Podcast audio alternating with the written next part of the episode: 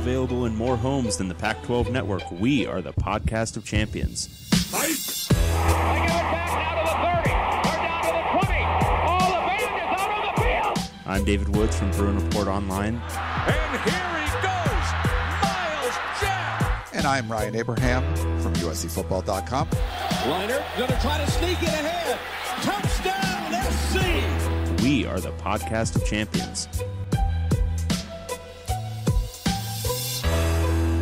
Welcome, everyone, back to the podcast of champions. I'm David Woods from Bruin Report Online, the UCLA site on the 24 7 Sports Network. And this is Ryan Abraham from USCFootball.com, the USC site on the 24 7 Sports Network. And together we are the podcast of champions.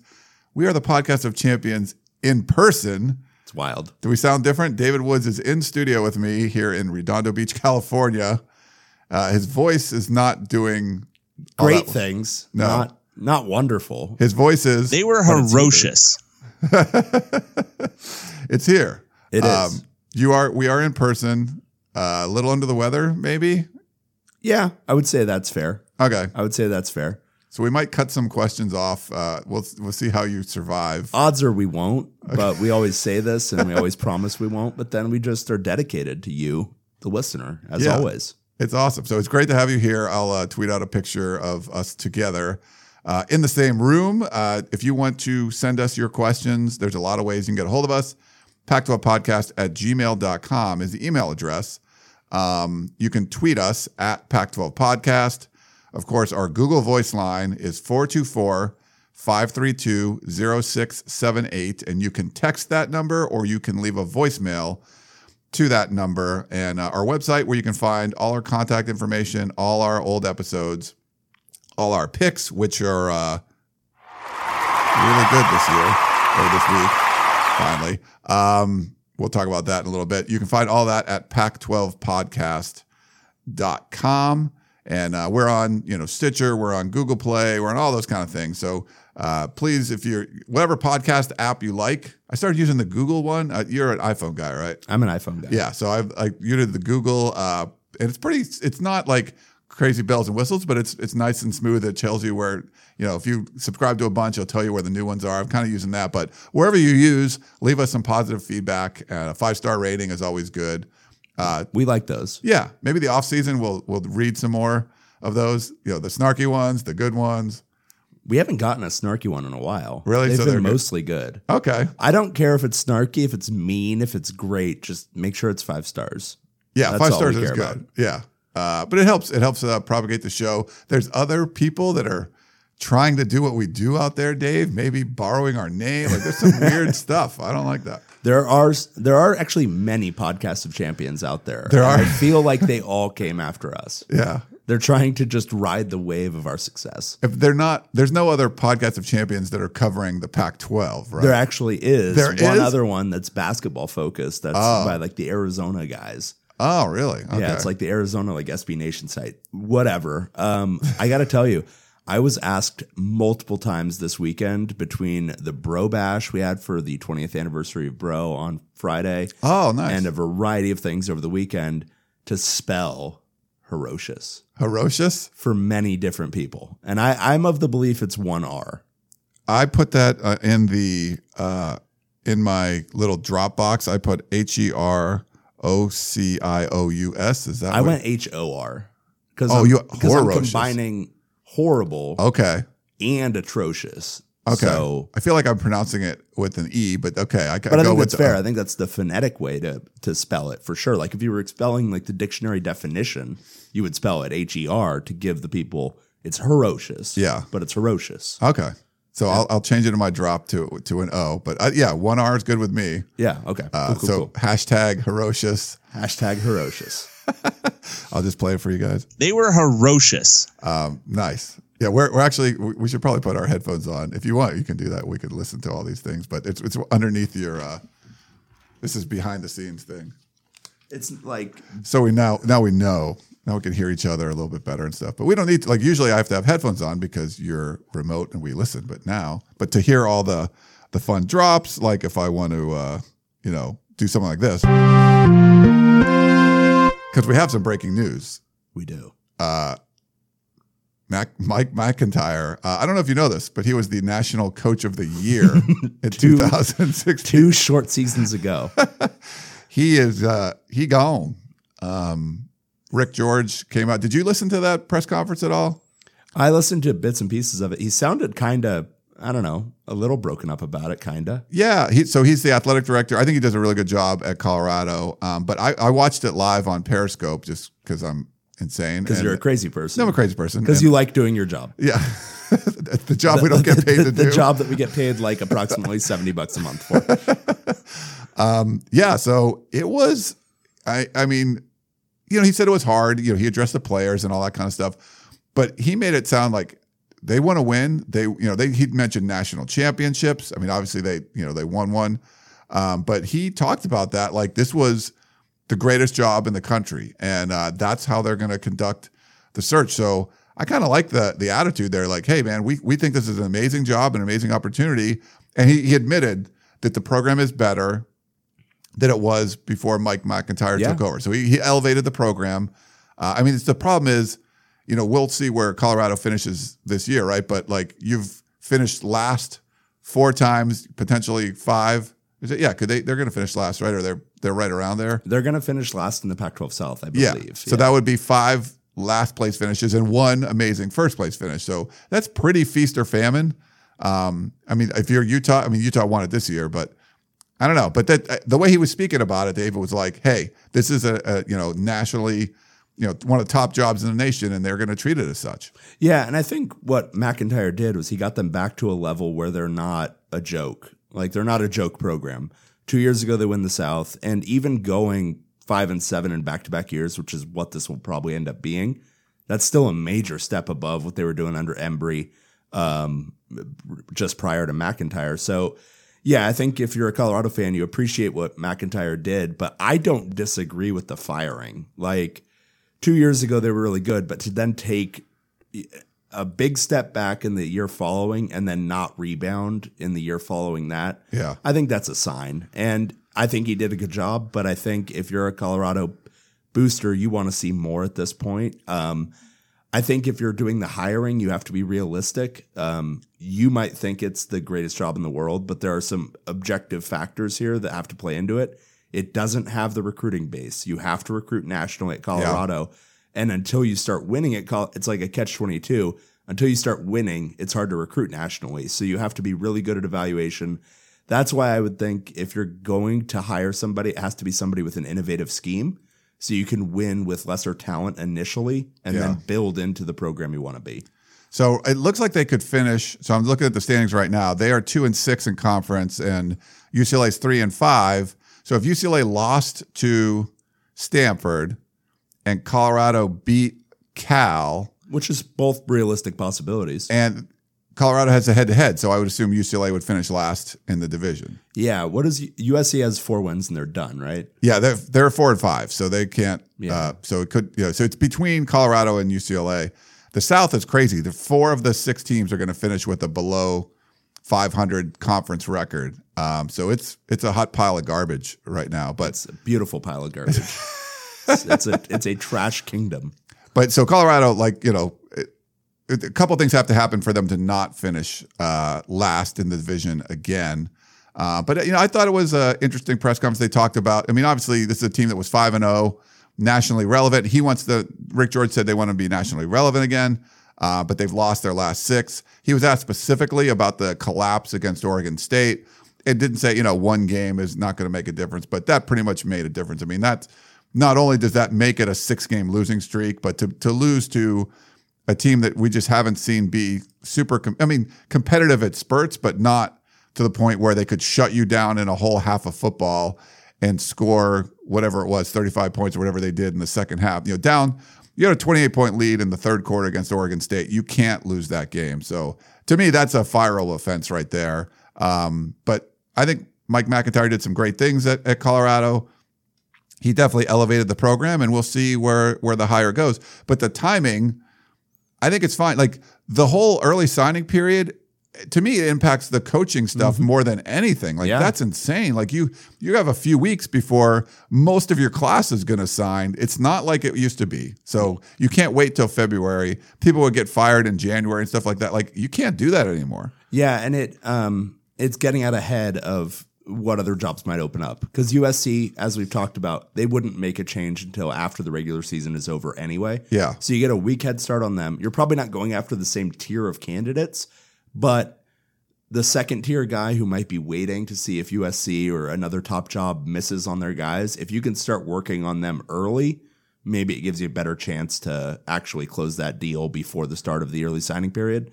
Um, Rick George, you should give uh, Jack Del Rio a call just quick, quickly. USC fans are cheering for that possibility uh, for Colorado. Yeah, I, I mean, I, I didn't see his name on it. So if you're um a uh, if you're really interested in this, follow Adam Munsterteiger. Go to uh, Yeah. go to uh, Colorado's twenty four seven sports site because he already has his hot board up and the whole deal. I didn't see Dino Babers on there. I still think that would be a, a Yeah. that would be a, a guy to call because I think um, that's exactly what I'm talking about in terms of a guy with an innovative offensive scheme who can win with lesser talent. Because that's what you need to start out with, and then you can build it into something better. But I agree with Rick George. I think it's an underrated job um, because they've had so many struggles the last decade. But this is a program that, when they're at their peak, they can recruit Texas and they can recruit California. So that can give you a base if you can, you know, show them that there's going to be potential for big wins there. Hey, before we uh, jump into our, our recap uh, of all the games, and we're going to talk about our uh, amazing picks against the spread, I want to tell you about Robinhood. It's an investing app that lets you buy and sell stocks, ETFs, options, and cryptos, and it's all commission free. So they strive to make financial services work for everybody, not just the wealthy. So you can download it to your phone. It's a pretty cool app. You got to check it out. Uh, it's a non-intimidating way if you want to be, uh, you know, play with the stock market a little bit. If you're a newcomer, you can invest for the first time and you have a lot of confidence in the app. Uh, it's simple and intuitive. There's a clear design with data presented in an easy to digest way. Uh, so check it out. So check out the app. I've downloaded it. I've played with it a little bit. It's pretty cool. Um, I used to, like I told David before, I used to to do it when I was an engineer. I used to do a lot of stock trading stuff for fun. Uh, but now I haven't done it in years, so it's kind of cool. I can do it right on my phone. There's no commission and no cost. So other brokerages, you might pay ten bucks for a trade. Robinhood doesn't charge you any commission whatsoever. So it's free. You can trade your stocks and keep all of your profits. And like I said, it's really easy. Uh, there's charts and market div- uh, market driven data. Uh, so you can place a trade just four taps on your smartphone. And there's also a web platform, so you can look at uh, stock collections, like the 100 most popular stocks, sectors like entertainment or social media, if you want to, like, hey, I want to invest in Twitter or whatever. Um, so there's a lot of different categories. And if you want to, like, hey, I want st- uh, companies with female CEOs, you can do all that too. So there's a lot of cool stuff you can do uh, with the app and on the web. So right now, Robinhood's going to give our listeners free a free stock, a free share stock like Apple, Ford, or Sprint that will help you build your portfolio. So sign up at champions.robinhood.com. That's champions.robinhood.com and check it out. Um, if Clay Helton were a stock, I mean, obviously we'd all be buying right now, right? You buy it at its lowest point, and then it turns into something great. That's I'm not a- an investor. I always lose money. right. Yeah. People are like, oh, yeah, my, I bought a stock that went up. Well, if you don't sell it, you don't make any money. Um, I just like to watch it. You know, go Yeah. up, go down. It's like a roller coaster. It's fun. But if you sell, yeah, if you sell when it's low, that's usually bad. People like sell when it's low and it's panicked. But sometimes you have to cut bait and you just have to like, you know what, I'm going to take my losses. No, don't, And they, move don't on. they always say that? Throw good money after bad, and it turns into good money. The interesting thing about coaches though is you can build. It's kind of like Clay Helton paid a dividend like along the way. He brought you a Rose Bowl. He brought some stability to the program. He won you a Pac-12 championship. So you You're you ahead. you got ahead, but sometimes that oh the stock is dipping then we should probably just sell we well let's take our profits that we already have we don't want to like lose any more money and move on so i think it's a pretty good analogy Yeah, I think that's fair. well david let's get into our Pac 12 Roundup. because we got lots of games So many games. uh well we have one less game yeah. than uh so okay so before we jump into everything uh our picks were in fuego they were amazing they were not They were ferocious. They were not that. Um, I was five and freaking oh against the spread, and you were four and one. but a pretty resounding one. yeah, the one was one of the worst ones ever. Yeah. Um, Washington State covered that one by about 31 points. I yeah, I kind of it's well, we'll talk about that when we get to uh to that game. But let's so yes, we have five games to talk about. Uh there was a unexpected buy, but that gives us one more game to talk about next week. Yeah. Uh Pac-12 championship time, or I guess Yeah. t- two weeks from now, right? Yeah. Uh, Are they doing it Pac 12 championship weekend? yeah, I think that's it was December. Well, we're going to be recording it next week, though. Yeah. Okay. Yeah. So we'll be, I don't know, whatever. Yeah, yeah, the preview, the preview that one Right. we'll do. Um, okay, so we got our new uh, rankings. Not too, like the top is pretty solid. There's been some shakeup, I guess, in the middle, but we'll go through all these games and let you know what we thought about them. Uh, first up, we have our number 12 team. Oregon State Beavers. And they were on the road uh, taking on our number two team. Washington Huskies. Yeah, this one went, I think, pretty much exactly the way we would have thought it would. There was no point where Washington was not in control of this game. Yeah. They finished 42 23. Um, but Oregon State hung around a little, and Washington, they're just not a team that's going to, you know, step on your necks and just kill you, especially offensively. So they won by 19. They were like 33 and a half point favorites, Yeah. which was the craziest thing I think either of us have seen this year. Yeah. At this point in the year, for Vegas still to think that Washington is going to ever beat a team by 33 points is is nuts. Um, you know, I was impressed actually with Oregon State the way they were able to move the ball against Washington's defense. Um, their offense is fine; it's average Yeah. to above average. Um, I think that's something they can build on for next year. And their defense is very bad, um, and that's something they need to fix for next year. Washington was able to do what it wanted offensively; they just didn't want to do too much in the second half, but comfortable win. Don't know how much more else there is to say. Um, but Oregon State, you've got some things to hope for next year. I think. Yeah.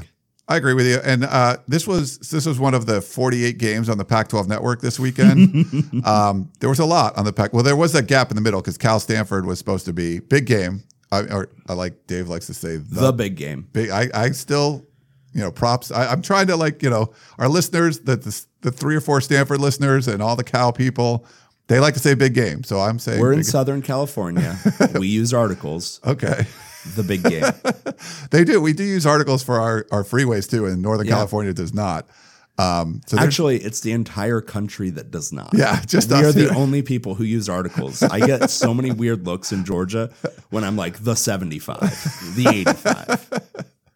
Um, so, but this did not go exactly the way because I'm, I'm a degenerate and we have no money on this, but I still like my picks are very, very important to me.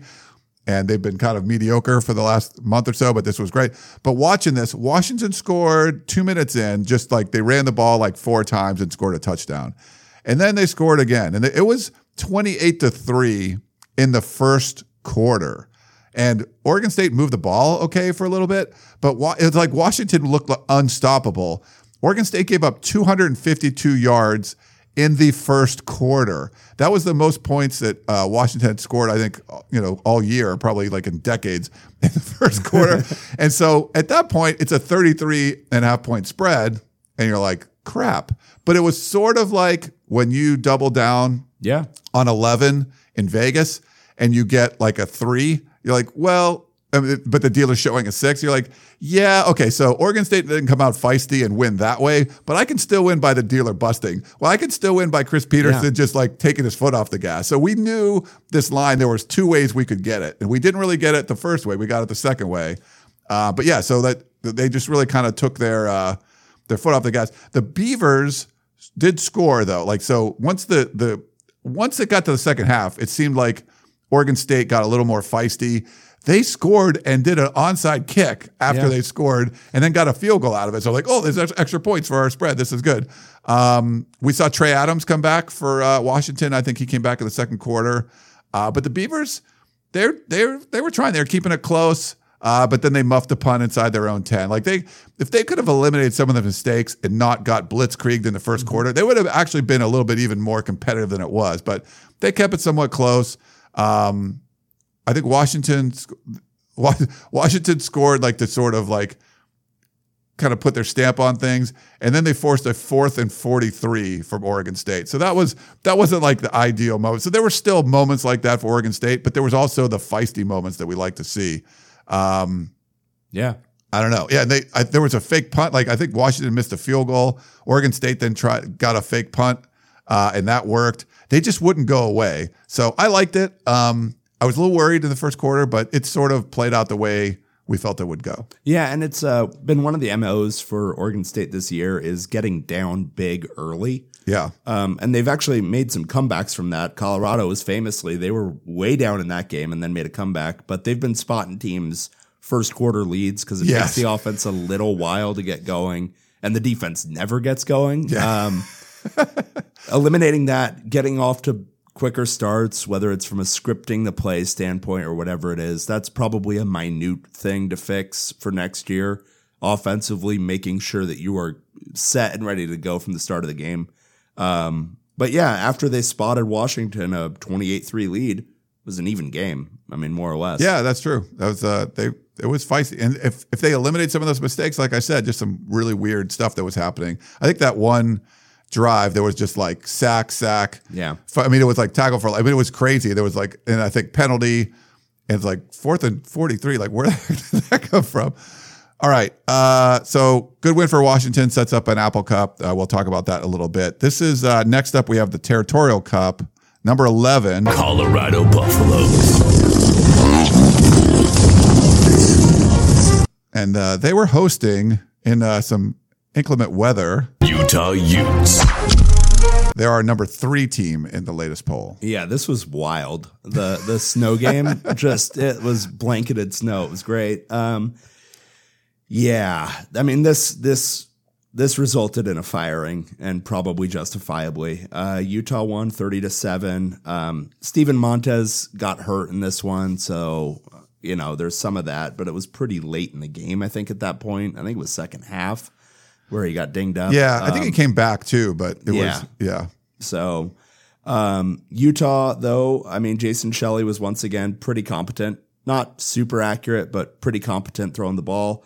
Um, they didn't have quite the individual success from Armand Shyne that they had in the previous game, but still collectively ran the ball pretty well. Yeah. Um, and just, you know, it was a Utah game. They won by 23. I think we both more or less were expecting something like this. I think I predicted in my picks column 34 17 Utah just because Colorado's not going the right way. Utah is. Um, and uh, defensively, they were just so stout, you know, stopping that Colorado rushing attack. Travon McMillian's been good this year, and they pretty much shut him down.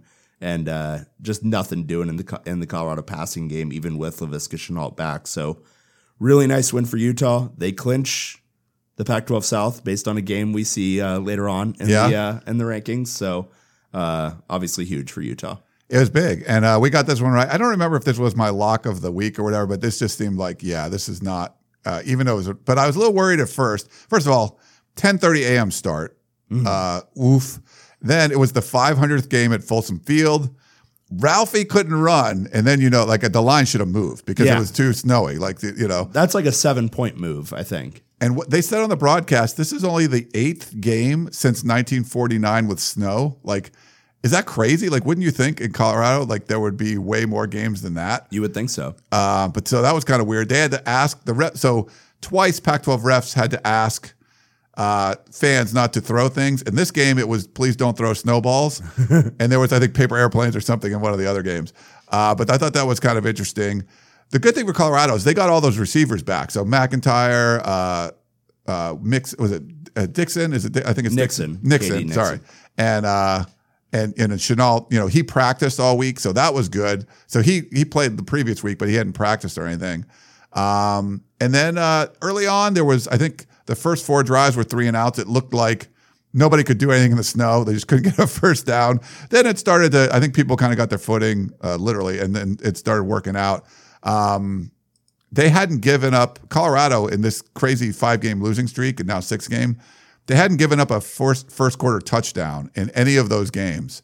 Uh, so they start out okay, and they didn't give up in this one too. So, and I thought Colorado at first they were stunting a lot. They used the, their kind of quickness against that big Utah offensive line, and we're we're shutting down the run game and shutting down the, the Utah offense early. And it got kind of chippy at times, especially on special teams. I don't know. There just seemed to be some pushing and shoving and stuff. But uh, and then Chase Hansen gets ejected for a horrific targeting call, and and it looked like Colorado had a lot of momentum. You know, you get Yeah. that. Um, I think they were up seven nothing, and then it just kind of the wheels uh, fell off. But Shenault, I thought was he was a big difference maker in the first half. It was really hard to get first downs, and you could just throw it up to him, and he would make the play. Like there wasn't, it wasn't like you could throw it to Covey on third down for Utah, and he would just automatically make a play. But for Shenault, he just separated himself at least early on, um, and then uh, there was, you know, I think there was an interception by Utah, then a deep bomb, Shelley to Dixon for 62 yards, set up a touchdown, and I think it just started the the, the steamroll down that Utah just went on that run. What was it, 30 uh, straight points? So uh, I thought Utah played really solid in the second half. Uh, the Colorado offense just sputtered uh, after Montez got hurt, and Utah's defense only gave up 196 total yards. So uh, it's their best ever mark in Pac-12 play. So the best previous was 205 yards to USC earlier in the year. You know, when tackles for loss, it's a great stat. I love it. Yes. it- when you get like eight or nine of them, that's pretty good. Yeah. You know, that's great. um, when you get like 12, that's like, wow, that's phenomenal. Utah had 16 tackles for loss in this game. Oh my God, I didn't know that. 16. and, and and only six sacks. So that's a lot of like run game just tackling you in the backfield. Yeah. That's not great. No, that's not great at all. You're not going to do much offensively when Utah's doing that to you. Uh, it it was weird. Like if you watched it, it was fun to watch. Like people wanted to show highlights because of the snow, but it just se- seemed like offenses were having problems. But if like a a run play would work, like a lot of run plays just didn't work. You'd get tackled in the backfield, but when it worked, it like worked really well. Um, but it was it was a really entertaining game to watch, um, even though it was ten thirty in the morning and uh, on the Pac-12 network. But snow and the snow kept coming. It wasn't like there was No. some snow on the ground. It was a kept- blizzard. yeah. which which you know, you love to see. All right. Uh, this one, the crosstown rivalry, we have our number 10 team USC Trojans. and all the way up to number 9 hosting. UCLA Bruins. You know, I think first we got to say, all right, so UCLA won 34 27. For Clay Helton to play this game this close, I think we've got to give him a lot of credit. right? I mean, he's at an obvious disadvantage because he's a bad coach. And to still keep it within seven, I think that's impressive. Um, We got this one right too, by the way. It was uh we were we took the points all, all day long and obviously UCLA won, so we win. Is the funniest part about this for USC fans, and I realize some of it might not be funny for some of you. If you've got a similar mindset to me as a person, you're probably thinking it was pretty funny. But is it funnier? Does it make it funnier for you that like the best plays for USC in this game came on special teams? bizarro, bizarro that that was like to get a fake. First of all, USC. So it was like the second quarter or something, and USC tries the the hurry up on third and or no, yeah, was it third and one? Yeah, and yeah, they get third and stuffed one. on the sneak. yeah, so like JT Daniels is in the shotgun, then runs up to the line of scrimmage, takes a quick snap, and just gets gets Blown uh, up for a loss, I want to say, on Yeah. sneak. And so for that to happen, which is a horrible play, and for them to have the the fake punt ready and run with it and work and and then throw a bomb, it was like that's peak USC where a lot of good happens. I was saying it's like it's sort of like a slot machine. Like you just keep pulling the lever, and nothing happens, nothing happens, and then uh, like USC gets like this five minute spurt of like, holy crap, these guys are good, you know, and then then it goes away. Then you're back to Yeah. losing again. Yeah, exactly. And then the uh, blocked punt, obviously. Yeah, block punt by a, a walk on wide receiver for a coming up the middle too. for a touchdown. Yeah. Like UCLA, maybe have the safe punt ready to go there. like, don't, yeah. You've got two guys on your blocking shield. That's not great. um, what stood out to me about this one, probably the main thing that stood out to me when I was watching it again yesterday was um, UCLA's offense was consistently getting guys just open, where either in the run game, where Joshua Kelly would have six yards relatively unencumbered before he would even get hit by anybody. Yeah. Where the motions, the shifts, whatever UCLA was doing was just getting USC's defense out of whack. And USC's defense is much more talented than UCLA's offense, but the offensive scheme was consistently getting guys in space. Yeah. Whereas for USC, with much more talented skill players, much more talented wide receivers, their scheme was still just covered receiver, covered receiver, and Michael Pittman making great plays, but Yeah. covered receiver after covered receiver. And that's the thing that stood out to me. That's probably, if you're a USC fan, why you want, I mean, among many other things, why you want to change because whatever USC is doing offensively, it makes no sense that guys that talented are not just wide open 10 times a game. Yeah. And uh, you, and we heard from Clay Helton last night. He said UCLA used a lot of 13 personnel, which means three tight ends, A lot. one running back. And he said, you know, and in typical USC coaching fashion, we haven't seen that before. So if they haven't seen it before, it's pretty much, it's like, oh, it's impossible to stop. Like, uh, and Clay Helton wanted to get a bigger lead so then that it would kind of knock UCLA out of that. And they never did. And it kept working. Joshua Kelly, what is it, 289 yards? What was 289 yards on 40 carries. 40 carries, the most ever in this rivalry, and the second most ever a USC defense had ever given up. That's the problem with the Clay Helton. uh, Like, there's so many for the first time since ever, or the first time since the 50s. He's setting records, baby. He's setting a lot of records in the wrong way. But so Joshua Kelly, so the most yards ever that USC had given up is by um, Kenjon Barner in 2012 to a Chip Kelly coached UCLA team. I think it was 321 yards. This was 289. And that was with like no tight ends on the field. Yeah, this was, but this was like, we're going to run the ball at you. Please try to stop us. And uh, most of the tackles were being made by the USC secondary, and that's a that's a problem. Yeah, and I got to figure uh, Clancy Pendergast, Pendergast would, even if Helton wasn't on the hot seat, would feel some heat after this one because they just didn't look prepared. Like the linebackers did not look like they would overshift to whatever motion UCLA was doing. And then there was a lot of stuff where UCLA was like running a counter or something opposite the way of the blocking. And they would have a numbers advantage with just like two offensive linemen to that side because the linebackers would overshift. And that happened consistently throughout the game where UCLA would again just have like six or seven yards to the outside without getting hit or anybody in the vicinity. And Joshua Kelly's too good to allow that. Like Yeah. he is too shifty, has too good anticipation, is really, really good in terms of vision, knowing where guys are coming from, getting that extra three or four yards. Um, so I thought it was a really bad defensive showing for a team as talented as USC. Um, having the options that they have, they have linebacker, and you were telling me, and then they ended up with playing a bunch of uh, Reuben Peters. They played Reuben Peters, who's a former walk-on fullback, because Yeah. somehow you can't figure out how to get five-star Palaie Gaoteote who out on the looked field. phenomenal to start this year. like who looked great. You've Yeah. got to get him on the field. Yeah, well, they, I mean, so he's playing the will, and they they actually kicked off Levi Jones uh, off the team the past week, so he would come in for John Houston at that spot. Um, but Cameron Smith has played there before. They, I think they just move him over. You got to Yeah. get those two guys. They're two linebackers. Put the two best guys on the field, Yeah. and they didn't do that, and that cost it. But for me, on the offensive side for USC.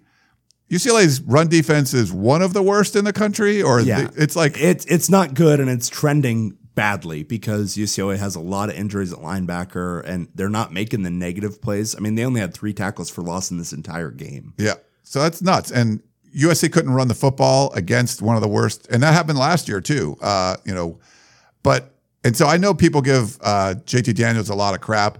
He still threw for 300. I mean, he's basically the offense. So you're, I get it. He had some arm punts that were terrible. One he said he was trying to throw away and it slipped out. He had hand. at least one that should have been picked as well that wasn't. Right. Like the earliest arm punt where I where I tweeted at you, that was pretty arm punty. what and he's had a couple of those but i mean literally he's all they got. Like he's they he has to throw he has to throw them to win the game because they're not running the football against Yeah. bad defenses. So you feel bad you wonder in a different scheme and it's not like guys are wide open. When he's completing passes it's like like that touchdown pass was like a, a beautiful i mean it was perfect over the Oh, yeah. shoulder.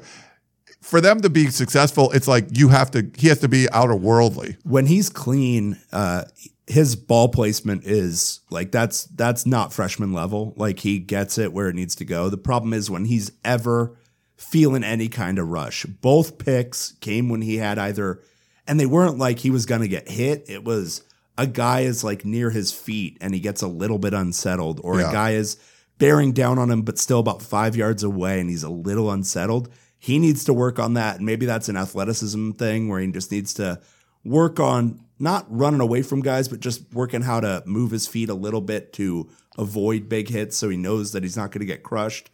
Um, but whatever that it is, I said before the game, if USC ends up throwing the ball more than 30 times, that's a big win for UCLA. Yeah. And they threw the ball 34 times. I, I would like, I don't even think they ran the ball that poorly. The issue, I mean, if you look at the stats, JT Daniels had four carries for negative nine yards. Those were all like sacks or very close to sacks. If you take those away, it was 23 carries for 121 yards. Run the ball more. Yeah. Like, just run the ball. And Well, I think that's coaching too, because Chip Kelly, they did they did they played a lot of cover zero, they stacked the box. Yeah. And and USC's like, well, we can't run the ball against that. So it's like, well, no, you should still run have the ball. Have some arrogance. Yeah. like just do it. Don't do what's designed by the box count. I mean, you're USC. You have the talent to just kind of do what you want to do, kind of no matter what the defense is doing a lot of the time. Yeah. Try it until they really do stop it. Um, So, so, is- I think it's a great, great win, obviously, for UCLA. You're building a program. They're more losses than what you would expect this year, but you see, you know, only 57 players on scholarship, 20 freshmen playing. I think one, one senior starter on offense. So there's there's there's a, a light at the end of the tunnel for sure. You like the way the direction's going, and for for UCLA fans, I mean, the worst season in the world is is made a lot better if you beat USC. So obviously that happened for for Clay Helton and USC. Obviously the future's uncertain. They need to beat a number three ranked Notre Dame team just to be bowl eligible. Um, think about I think that. they're going to rally. They're going to rally for Clay. and it's a a highly we'll talk about this. It's a highly motivated Notre Dame team. It's not like uh this is to to try to make the college No, football it- playoff. yeah, it's not. It's not eight and three Notre Dame. Yeah. it is eleven and oh. zero. Well, well, when we get to that game, I want the I, I I was on the line as soon as it came out. I want that number because I don't know what it's bal- ballooned to since. But uh, all right, so we'll move on to the next one. Uh, this one the only one Dave and I picked differently. We have number uh, eight. Arizona Wildcats. Uh, they were on the road taking on number one. Washington State Cougars. And oh boy, did we pick this one differently. Um, I picked Arizona to cover, and they came so close. Did you spell Washington State wrong in your picks? or Washington State won 69 to 28, oh, and Washington State had scored 55 of those points at halftime. it was amazing. This was such a laugher. Like, I don't. What did the final penalty totals come to for Arizona?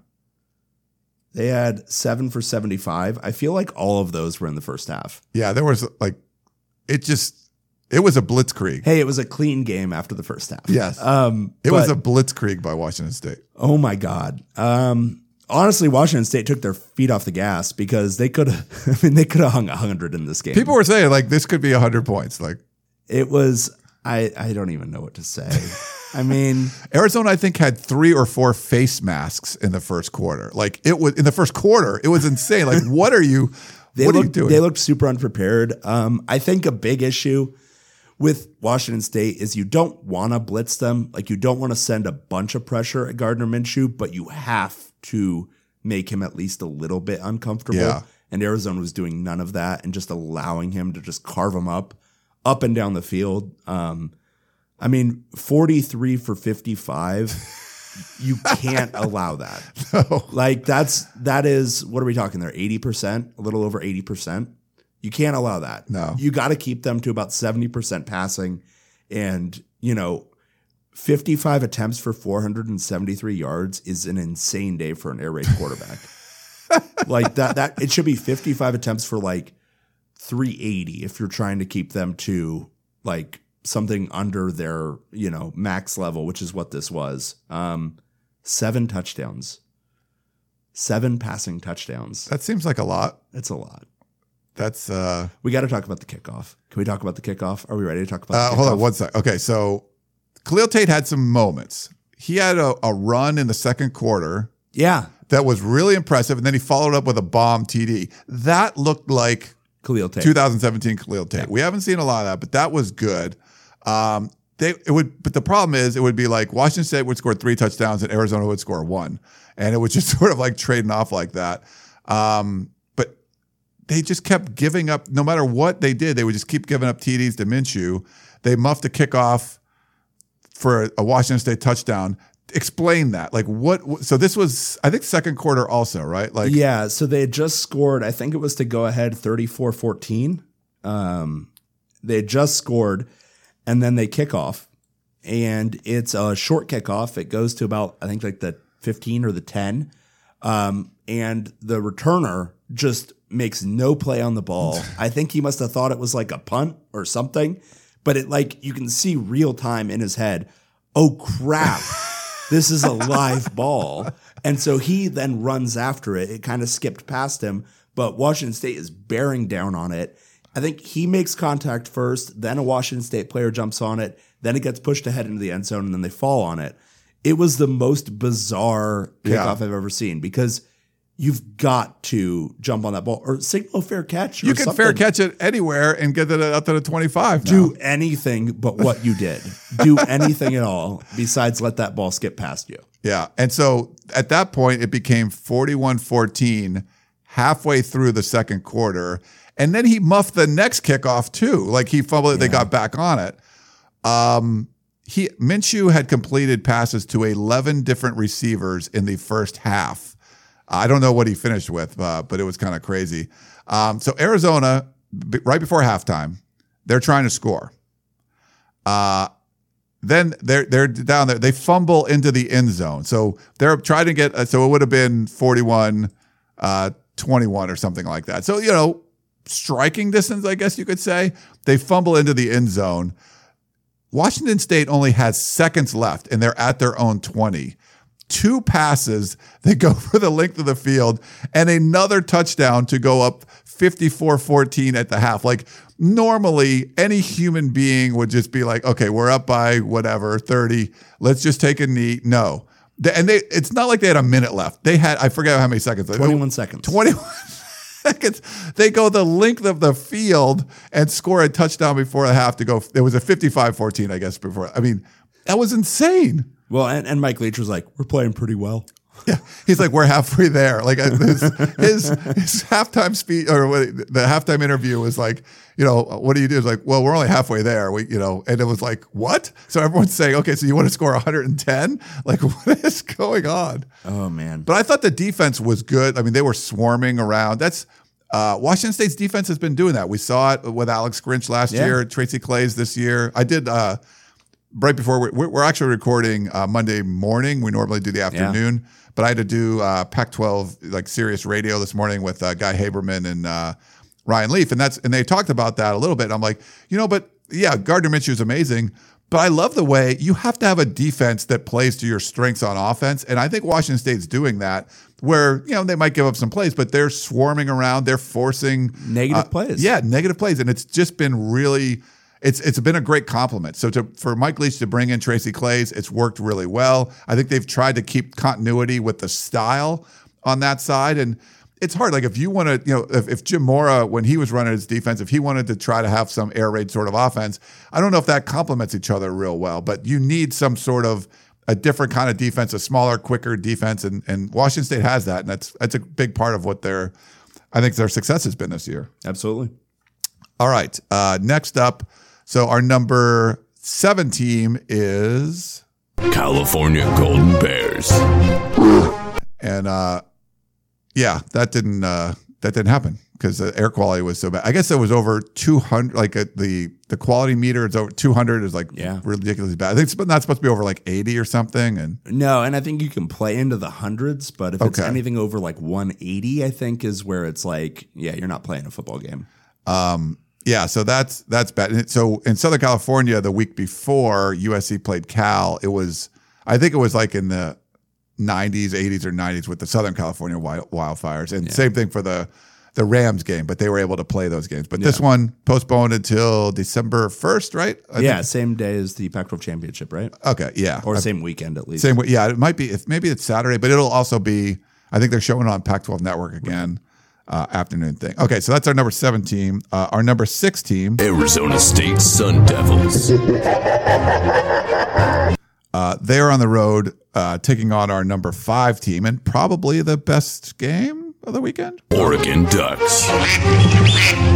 I mean, USC UCLA was the most competitive, not necessarily the most well played game. Um, It was that was a fun. It was actually a fun game because there was Yeah. all kinds of weird stuff just that happened. Um, all right, so ASU covered, which is the most important thing for us. Yeah. So what was the line? The line Two and a half or three. Yeah, it was uh, Oregon minus three and a half is what we Right. ended up uh, picking, and we both got this one right. Yeah, ASU did just enough late for us. Um, so Oregon won 31 29. Um, you know, they had this game pretty well controlled, actually. ASU made a little bit of a comeback at the end, um, largely due to a lot of turnover shenanigans. I mean, or- Oregon ended up with four turnovers. Kind of, I mean, turnovers are generally kind of luck based, and they were turning it over and like not recovering any of their own fumbles and kind of unlucky interceptions. Um, so ASU almost did it in a game where they probably had no business being in it. Yeah, Um, Oregon was doing what it wanted to offensively. Um, best running game, I think, for them in weeks and weeks and weeks. For sure. Um, Travis Dye and CJ Verdell were both really good. Um, and Justin Herbert was sharp. I thought Manny Wilkins kind of went back to mid-season. Manny Wilkins wasn't his best game, wasn't Yeah. his sharpest game. Um, and you know they had a big spot last week where I think he played really well, and I think he kind of didn't have his best game. Uh, Eno Benjamin was still really good. Um, I thought they could have maybe leaned on the run game a little bit more than they did. Um, give maybe Isaiah Floyd more opportunities. Just that was maybe the the one flaw I would say in their offensive game plan. But they almost made the comeback, almost got back into it, and almost won the game. Um, you know, to finish second likely in the Pac-12 South in Herm's first year. We'll see how the Arizona game goes. Yeah. To finish second in Herm's first year, I think is a pretty good result. yeah. This is. Uh, I mean, this was weird. Like the end of the game. I, I want to talk. Well, I'll talk about the beginning first. Um, the Ducks were in control. Like the first half, it's like they could do no wrong. This looked like the Oregon we knew. They were getting athletes into space and they made huge plays. So um, we haven't really seen a ton of that. The offense hasn't been. It looked Oregon-y, you know, like it looked like they were really doing the right thing. The Ducks were in control uh, late in the first half, uh, 21-6, and the Ducks are driving. So this is like you feel like this is going to be the nail in the coffin. Herbert throws a pick, uh, you know, a couple minutes before halftime, and ASU turns around and they hadn't been looking great on offense. They didn't really get the run game going at all. It was kind of surprising, you know, like that. Uh, Eno Benjamin, the, the conference's leading rusher, they just Oregon did a really good job of of limiting what he was able to do. But ASU puts this great drive together and they go up and they they score a touchdown, 21-13. This huge swing on a Herbert turnover right before half, and ASU's back within one score. But with only like a minute or so left, the Ducks said, "Oh, screw this." They they bounced back and they put a great drive together in the final minute, and they score a touchdown. So instead of it looks like it's 21-6, it could have been 28-6. ASU scores, it's 21 13, but then Oregon scores right back. So all this flurry of, of offense right before the half. So it's 28 13, and you feel like it could have been all ASU's momentum, and it was Oregon's momentum, but um, it didn't seem to matter. Like, you know, obviously Oregon only scored three points in the second half. Uh, they weren't able to do it. There just didn't seem to be the offensive flow. And I'm sure some adjustments were made by Arizona State, but they didn't have the offensive flow for Oregon in the second half. Um, it, it I don't know. It was kind of weird. And then the very end, uh, when Arizona State scores and they're going for two, and it looks like it's completed in the back of the end zone, and you see the the still photos of the guy's foot down. I forget who the receiver was, um, and it looks like it's in, and they called it incomplete, and they didn't even review it, and apparently the you know the Pac-12 referee said no, we were pretty clear on the call, uh, but this was and that would have tied the game, you know. And uh, ASU had a chance, but they they couldn't uh, finish it off. There were a after that. couple of funky spots in this game too, where it just felt like uh, maybe a, a you know low key home cooking, maybe a little bit, maybe a bit, yeah. just a little bit low key. And there was one really critical mistake at the end when Oregon's trying to run out the clock. It's third and two, and ASU jumps off sides, and that's their last that's their last chance. So then it's victory formation after that. Yeah. Um, but man, it was a Herm. You know, I think Herm said after the game, it's like we've been close in a lot of these and just not being able to get over the hump. This was a winnable one, which didn't look winnable at first. Uh, for us, it didn't look like we were going to cover, and then ASU had the you know the comeback and stuff. But I was a little concerned with Oregon. I mean, it's like, what were they doing in the second half? It just seemed like it wasn't whatever was working the first half wasn't working for them in the second half. Yeah, and I don't know if they had made an adjustment um, that then ASU was able to adjust to in the second half. It's hard to know um, without you know diving into the game film, and I'm sure our boy Hithliday will do so. Oh Um, yeah, he'll tell us all about it. this was the first game that ASU lost by not seven points. Oh, interesting. worth worth noting. That is worth noting.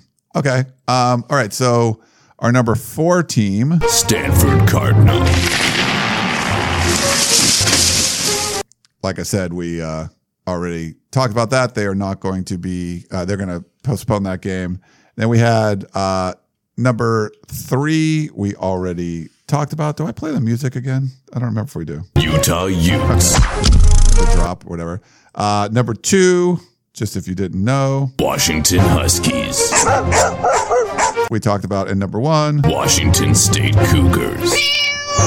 WCU's been up there number one for quite a while, right? Setting up a big matchup. Yeah, some Apple Cup, Apple Cuppy action. Um, so that's uh, so those are five games. Our picks are were were in fuego. So hopefully you made lots and lots of money, unlike some other weeks. But overall, we're still we're still really good. I mean, we're way above 500 in our picks. So I'm I'm pretty impressed with what we've been able to do with a little bit of lull. Uh, but this was a, a, a breakout week, and we got seven games this week. That's a lot of games. So there's yeah, so it's some time for you to catch up. I got a two game lead on you again, um, so you got some time to catch up. Uh, we actually had the the Cal Stanford pick different too. I had I had Cal plus two, and you had Stanford uh, minus two. yeah. I, who knows? I think I think I would have gotten it. of course. Well, you picked it, so you think that. So I, You- I you think, thought you were gonna get the Arizona should- game, I think too. we should say five and one and five and one. Just assume that. You Yeah, I mean, I- right. look, I was probably right. You were so close to being right in the Arizona game. That see the Arizona loss, you should get like a few, a few extra losses for that, or a couple ties or some something. You need to like. it can't just be one because it was so so That so was so, so wrong.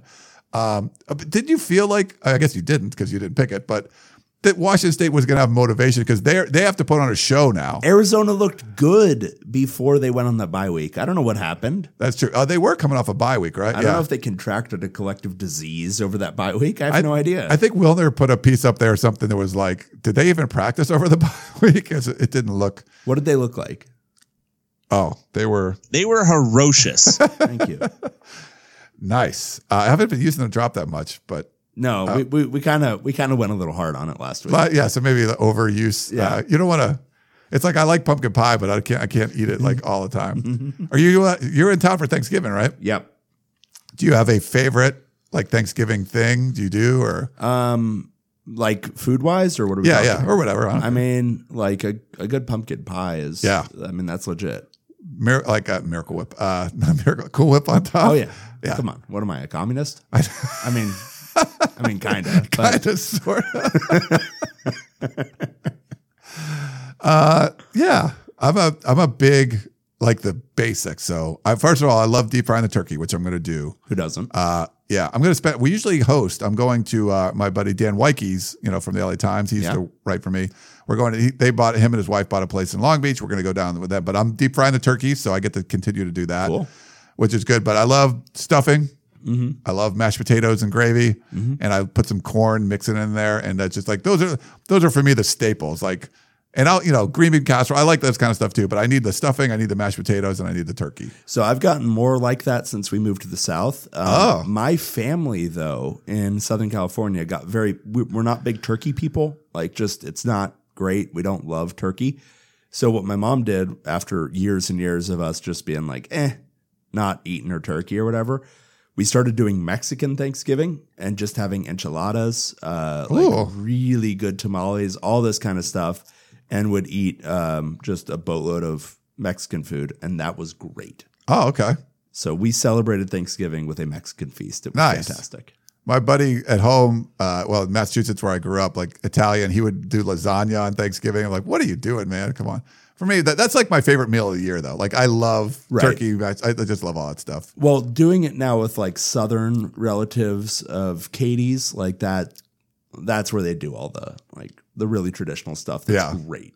They, are, are you a big um, the sweet potatoes with like yeah. marshmallow fluff on stuff and stuff? Yeah, I'm not huge. I'm not a big like cranberry guy. Like, oh, I don't okay. love cran- cranberry, um, but like all of the sides, like basically there isn't a si- like a casserole of Yeah. any kind. I'm Yeah. like, yeah, just give that to me. My wife's family will do like mac and cheese, a lot of those things and Yeah. stuff. Which I mean, I love. I'll, I'll eat that all Like day with too. the crust on the top. Yeah, Like, oh, yeah. Good stuff. Okay. I'm really excited. So I hope everyone has a great uh, Thanksgiving. And I love just sitting around watching NFL football and stuff. And then uh, the Friday when you're like basically just, you know, rolling yourself out to the couch, you can watch a bunch of Pac 12 football. there is. So we- let's we're going to jump into that now. Previewing Week 13, we have two uh, Friday games. This one, do they call it the Apple Cup, Dave? It's Oregon Ducks. just kidding, people. Going on the road to take on Oregon State Beavers. All right. This game is on at 1 p.m. Oh, for once, I can look at this and not have to subtract three hours when I say the time of the game. Yay! this is the Civil War, by the way. The Civil War. Um, on Fox Sports 1 in Corvallis, Oregon taking on Oregon State. Oregon is 14 point road favorites. It opened as minus 14 and a half and has moved a half point in favor of the Beavers. Um, I'm going to have to take Oregon here. Um, I think the Ducks, even with their offensive issues, are going to be able to move the ball on Oregon State because basically everybody has been able to move the ball on Oregon State. Um, and I think Oregon State's going to be able to score too. Um, but Oregon State, shockingly, has not been good at home this year. Yeah. It seems like every time we're seeing them with a double digit spread at home, we're taking them, and then they end up just getting their butts whipped. Um, Oregon showed signs of life more this past weekend against Arizona State, even with that second half. So I'll take the Ducks to cover this. I think they win by 17 to three touchdowns. Yeah, I can't. I mean, I feel uneasy when I get Oregon State with like 30 points. Like, I could, I would not sleep Yeah. tonight if I picked Oregon State with only 14 points. They haven't been that great at home. Um, I think the problem is Oregon found uh, some formula for success against a better Arizona State defense. We're getting those athletes in space. I think there's going to be a whole lot of space for those guys. You know, we, USC hadn't been able to run the ball the last few weeks. When they played Oregon State, they just ran the ball all Yeah. over the place. I, I feel like Oregon's going to be able to do that and not have a second half lull. Um, so, yeah, give me Oregon. I, I do feel like it's a they're going to win by three or or more scores in this one. So, um, I'll take the Ducks too. I don't, that seems like a weird line, doesn't it? It Or- does seem odd. And the fact that it's moving towards Oregon State.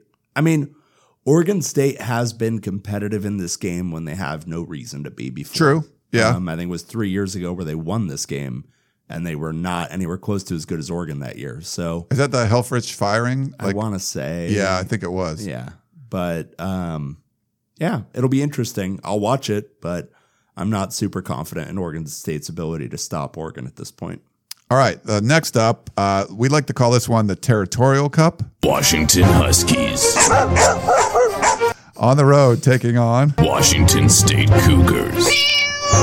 No, no, this one is the Civil War. Oh, this is okay. My Right. bad. Okay. Um, really pissed everybody off. so, buddy, The Apple are- Cup people, it's important. Trust it. Like, you- just take the joke. It's okay. It's okay. It'll be okay. Everything will be okay. All right, this is on at 5:30 on Big Fox. Number 18 Washington traveling to number 8 Washington State. When was the last time Washington State was ranked ahead of Washington in this game? I don't know.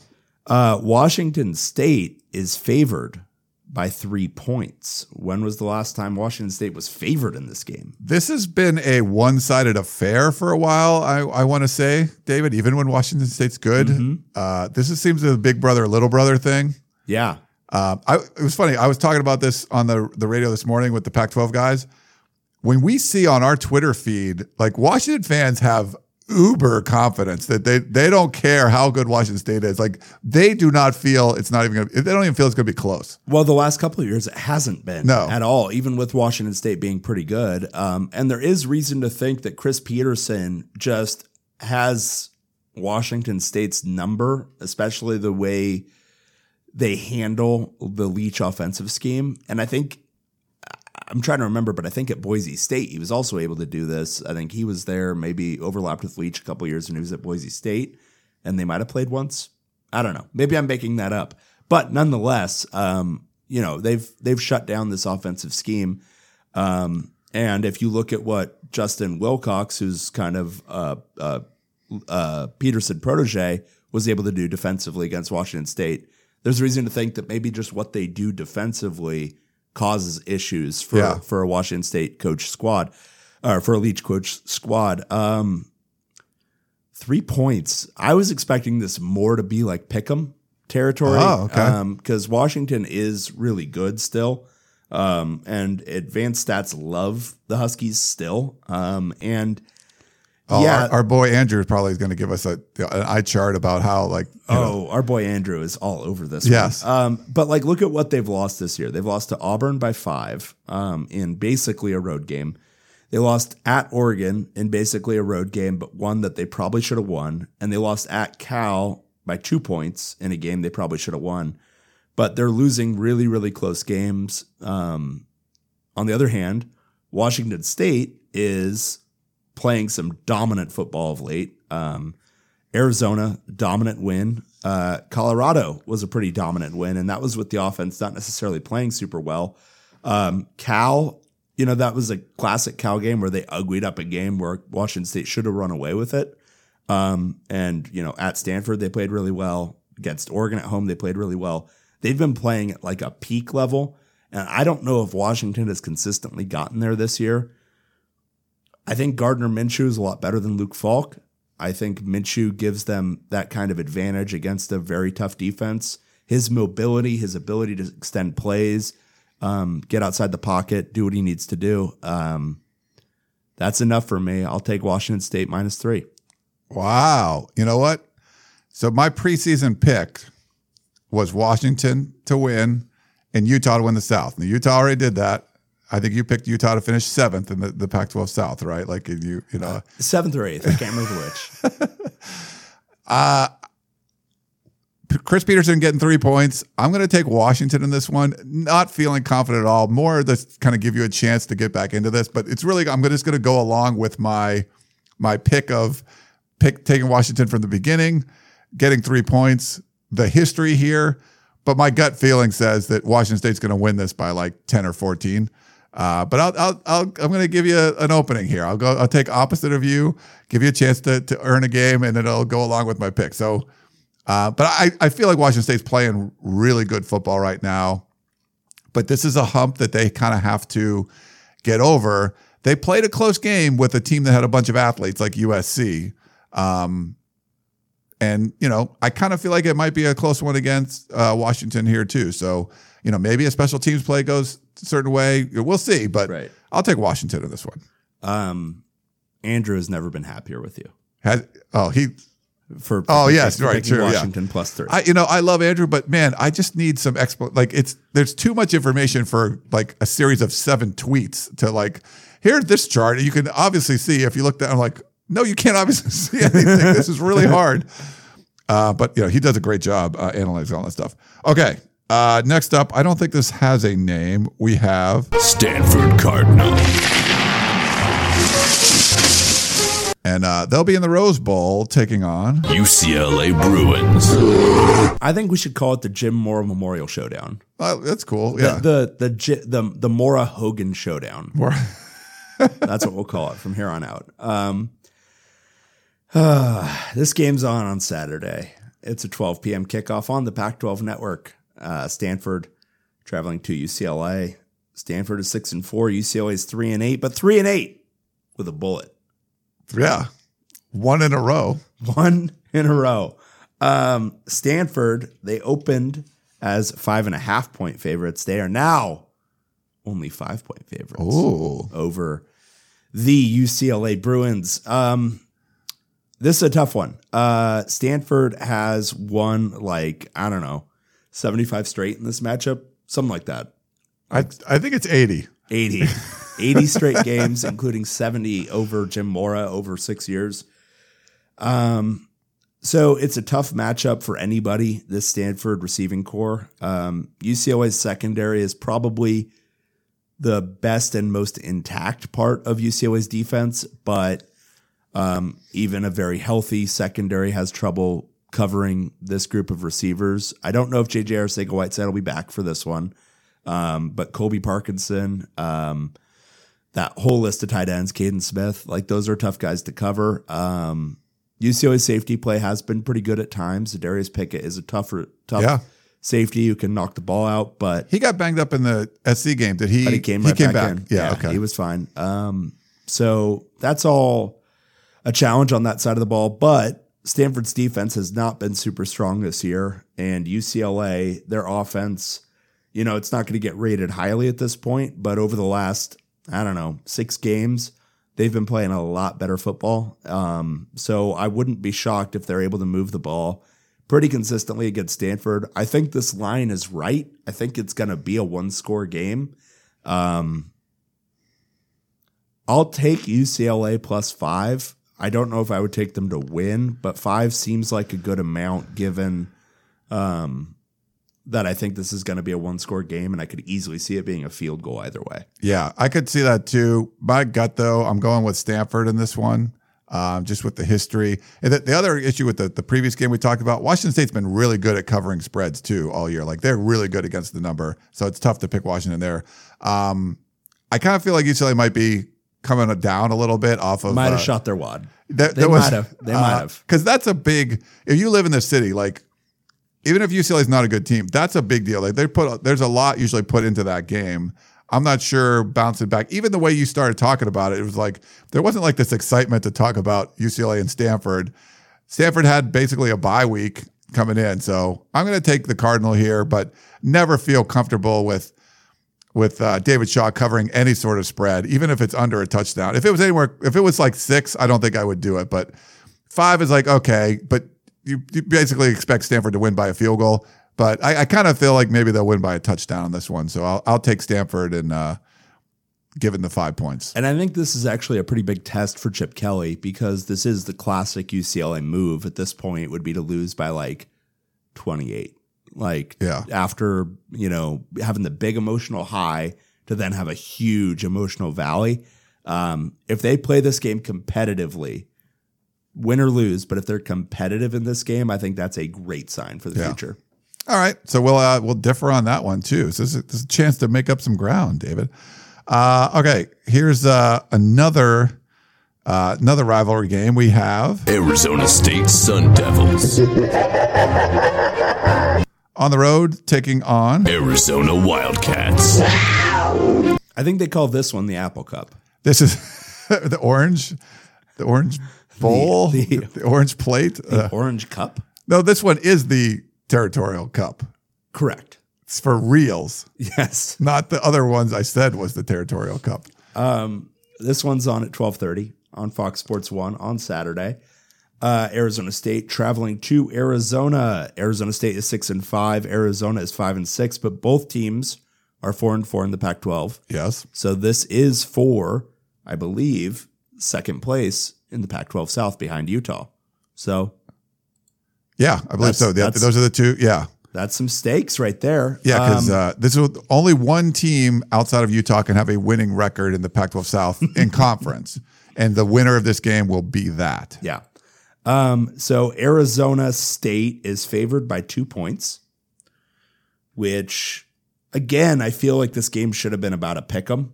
Um, Arizona State has been pretty good this year. Um, I think their offense is probably the best unit in this game. Um, N'Keal Harry and Eno Benjamin, I think, are very, very tough to cover. But Arizona, prior to this Washington State game, was playing a lot better defensively. Yeah, Um, and they were looking like they might be a tough team.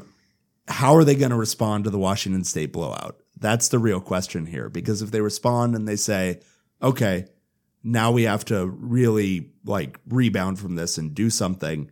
But losing by 41, like losing your ass to Washington State, I don't know. Like it's one thing if they lost a tough game, but Yeah. losing that way, Yeah. Give me ASU. Uh, I'm going to agree with you. The, the only reason is I did watch a whole lot of that Arizona Washington State game, and there's no way my let my fingers would type Ryan picks Arizona after seeing that. Like I just can't. Now it's at home, and it's the rivalry game, and you got two first year coaches in the desert going at it, but Arizona State just is in all these games, and Arizona's played well in some of these games, but they've been that that was just a. I mean, that was just A laugher. that was a laugher. Uh, you got to show a little bit better than that. So I can't, in good conscience, pick because, um, They were ferocious. yeah, it's just I can't pick them. So I'm taking uh, Herm, ASU, A- ASU going for back to back second place Pac-12 South finishes. I think Herm gets it done. And Arizona then would finish not bowl eligible. That's rough too. Yeah. So like if ASU loses, uh, they would still be bowl eligible. This would knock out another Pac-12 team out of bowl eligibility. So we, you know, we thought looking at the Pac-12 standings, like we thought there'd be like 10 teams bowl eligible, but you know, if ASU wins, Arizona's out. Unless USC beats Notre Dame, they're out. UCLA's out. Colorado's got to beat Cal for them to be in. Oregon State's out. So, I mean, it could be a, a case of, you know, two, like seven, uh, seven teams being bowl eligible, which, you know, that's the number of bowl allotments that the Pac 12 gets. But at one point, we thought it could be 10, you know. Um, now, it still could be nine or something, but, you know, we'll see. Uh, I guess it still could get up to 10 if everything falls right. But, uh, but it's going to depend uh, on this next game, which now you're talking about an interim coach. You got Colorado Buffaloes. going on the road to take on. California Golden Bears. Yes, this game's on at 4 p.m. on the Pac-12 network. Colorado. Do we? Who is the interim coach? Do we know? Uh, yeah, he, I forget it. it uh, crap, I um, I didn't pull it up, but yeah, he uh, he spoke uh, after Rick George did, and uh, yeah, it seemed. I mean, they're they're focused on trying to win this game and then trying to become uh, bowl eligible. Yeah. So this one, um, this is uh, Colorado's five and six. California's six and four. Traveling to Berkeley. Um, do we? Uh, we'll see how the air quality is, I guess, for this game. Oh, true, yeah. because I still don't think it's great today, but the wind was supposed to shift. Um, Colorado is a 12 and a half point dog. Ooh, That's a lot of points. that's a lot of points. Yeah, That is a ton of points. Um, Cal's defense is by far the best unit in this game, so that is a factor. Um, their offense is by far the worst unit in this game, um, so that's another factor. I don't know about 12 and a half points. Um, if Mike McIntyre was still the coach, I would feel better about taking Cal. Um, but teams have a tendency to play up for their interim coach, play up in that final game after a firing. I've seen that a ton over Yeah. the years. UCLA last year beat Cal in a similar situation, firing Jim Mora, um, and then Jedd Fisch won by three against Cal. Um, so Cal should be able to shut down this offense to a large extent. I just don't know how much they're going to be able to score. Yeah. Um, so I'm going to take Colorado plus 12 and a half. Um, I don't think they win, but I think they keep it to within seven to 10 points. Yeah, I'm gonna I'm gonna agree with you there. Uh, I I feel like this could be a rejuvenation um, for Colorado. There is something to play for because it's bowl eligible.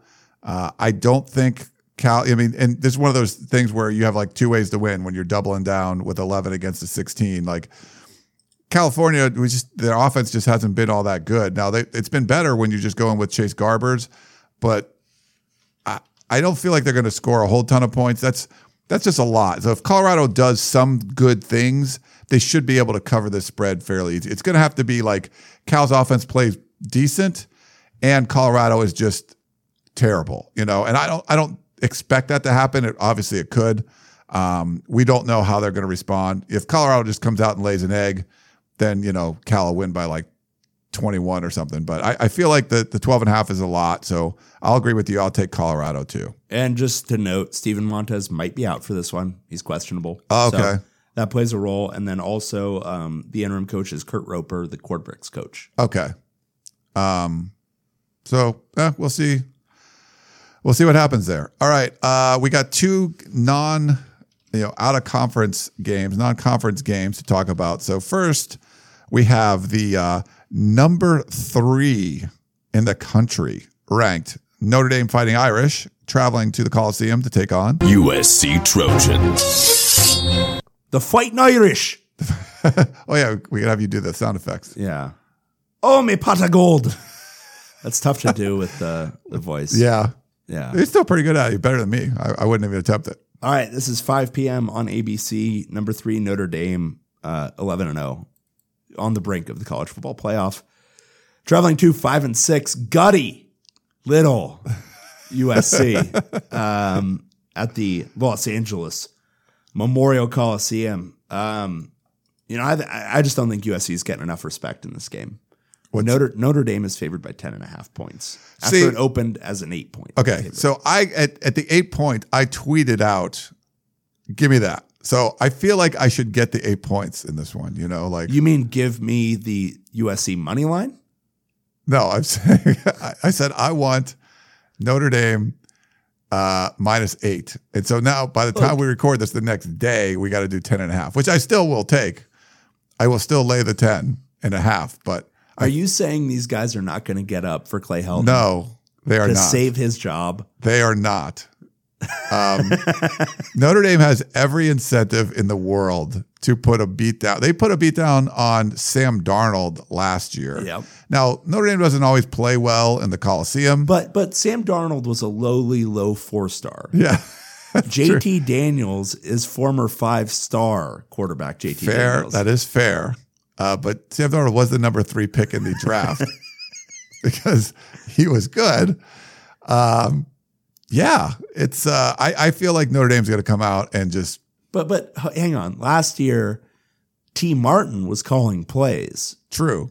This year, It's Clay. the great Clay Helton is calling plays in this game. That's got to factor. in. That that that that would change the line not at all. Yeah.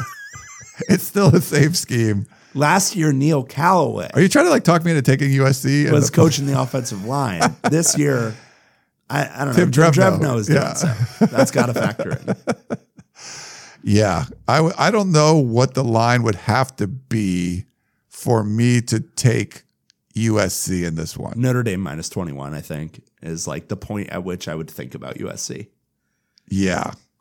I th- no, yeah, I think yes. I mean, I, I would probably think in the high teens would think, but I would not pull the trigger until it got to three scores. Yeah.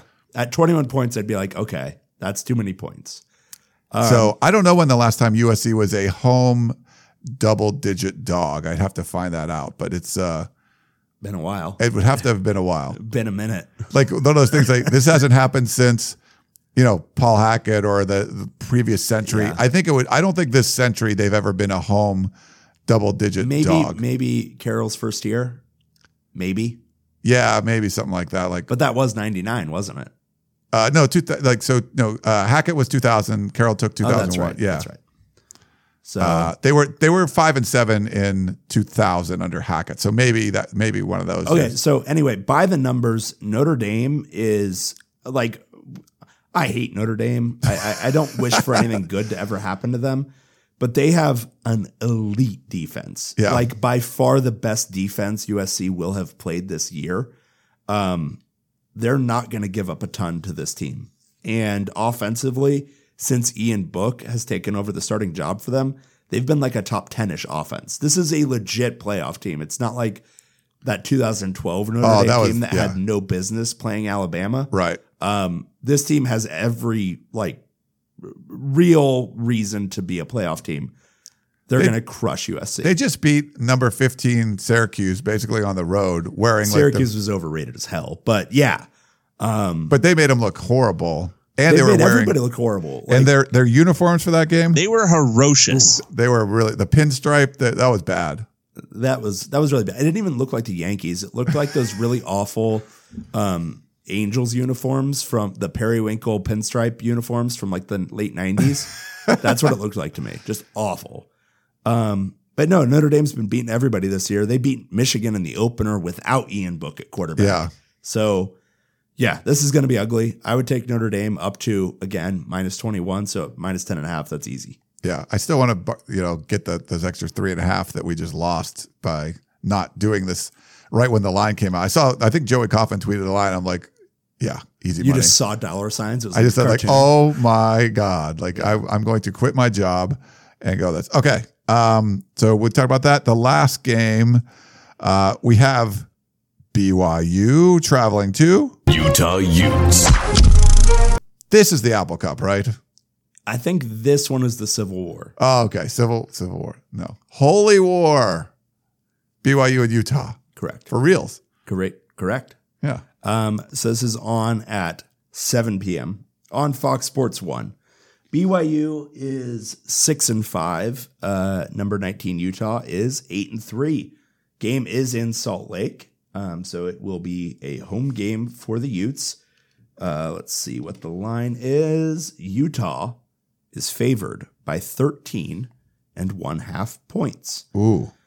Um, so since the start of the year, BYU um, at the beginning of the year looked like they might be a pretty good team. Yeah. Um, They beat kind- Arizona, right? They beat- yeah, they beat Arizona. They lost close to Cal, which has turned out to be a decent enough loss, and they beat Wisconsin on the road.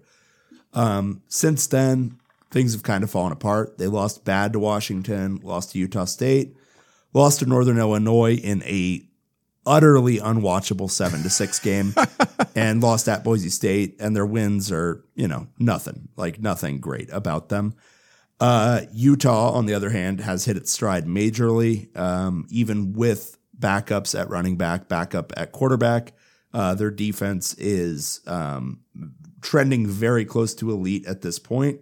And offensively, they're not bad. Um, they seem to have hit a rhythm, even with backups in at the skill spots. So, uh, 13 and a half. Yeah, I'll take Utah there. Um, and they've also made a habit of uh, turning this game into just a beatdown of late. So, yeah, I'll take Utah. Yeah, just I got to go Pac-12 here, no matter what. I, I BYU every time I watch them, it's like it's it doesn't even seem like it's the same team. It doesn't even look like from the same decade. I don't know. They just look so different every time I've seen them. Uh, they look way different when you saw them play Washington, and then they played uh, Cal, or when they played Arizona. I don't know what to make of them, but I like the way Utah's playing. I'll just take Utah and hope they win by 14, and I kind of think they will. Yeah, so last year, um, I guess they only won by six last year and a point the year before in this game. What am I thinking of? What was So- the year where they just blew them out? Or the, no, they were close to blowing them out in the Vegas Bowl three years ago, and then BYU came back. Okay. Anyway, Well, we'll see. Uh, so we got seven games this week. It's uh, it's going to be interesting. It'll be two fun. two out of conference games. Um, one we don't expect to just to be a, beating a dead horse. Well, we'll see. Who knows? USC has athletes. Like they could come out and play well, but I just don't see it. honestly, like I like they have the athletes to win that game. Oh yeah, Like they're the probably the most talented team Notre Dame has played aside from maybe Michigan. yeah. But But that was true about UCLA last week too. And Yeah. yeah. Well, all right. That was cool. Uh, we did our week 12 recap, our week 13 previews. Uh, next week, we'll obviously preview the last couple games for the conference. Then we'll look at bowls and all that kind of stuff. We'll probably talk some recruiting. Yeah, because we got the early signing period. So we'll, we'll get like Biggins or Huffman or somebody on and do that. But we got to get to questions, man. We do. what, uh, let's see. What was the date of our last show? We, so it's um the most so the betrayal one is the one that we would start with. what, what date is that? Uh November 17th. Oh, okay. So it's not too bad. We're all right. Um, betrayal. Where is that? Oh, betrayal. Okay. Uh, so that's Alex and Santa Barbara. Hello, Dave and Judas. Wow. So I'm Judas. Apparently. What what did I do? I mean, you're the more religious one, so I think that's more offensive for you. Wow, that's weird. Uh, Dave, you've been backstabbed. Two weeks ago, I wrote in about the solid verbal looking for a host to do deep dives and suggested you both go on to represent the podcast of champions. It seems like you both like the solid verbal, uh, but hadn't heard about the call. Well, guess what? Ryan goes on and never mentions the podcast of champions. Wow. Oh, uh, Dave, how does that knife in the back feel? Will you ever trust a Trojan again? Alex in Santa Barbara. Ryan, your punish, punishment should be 10 more years of Helton.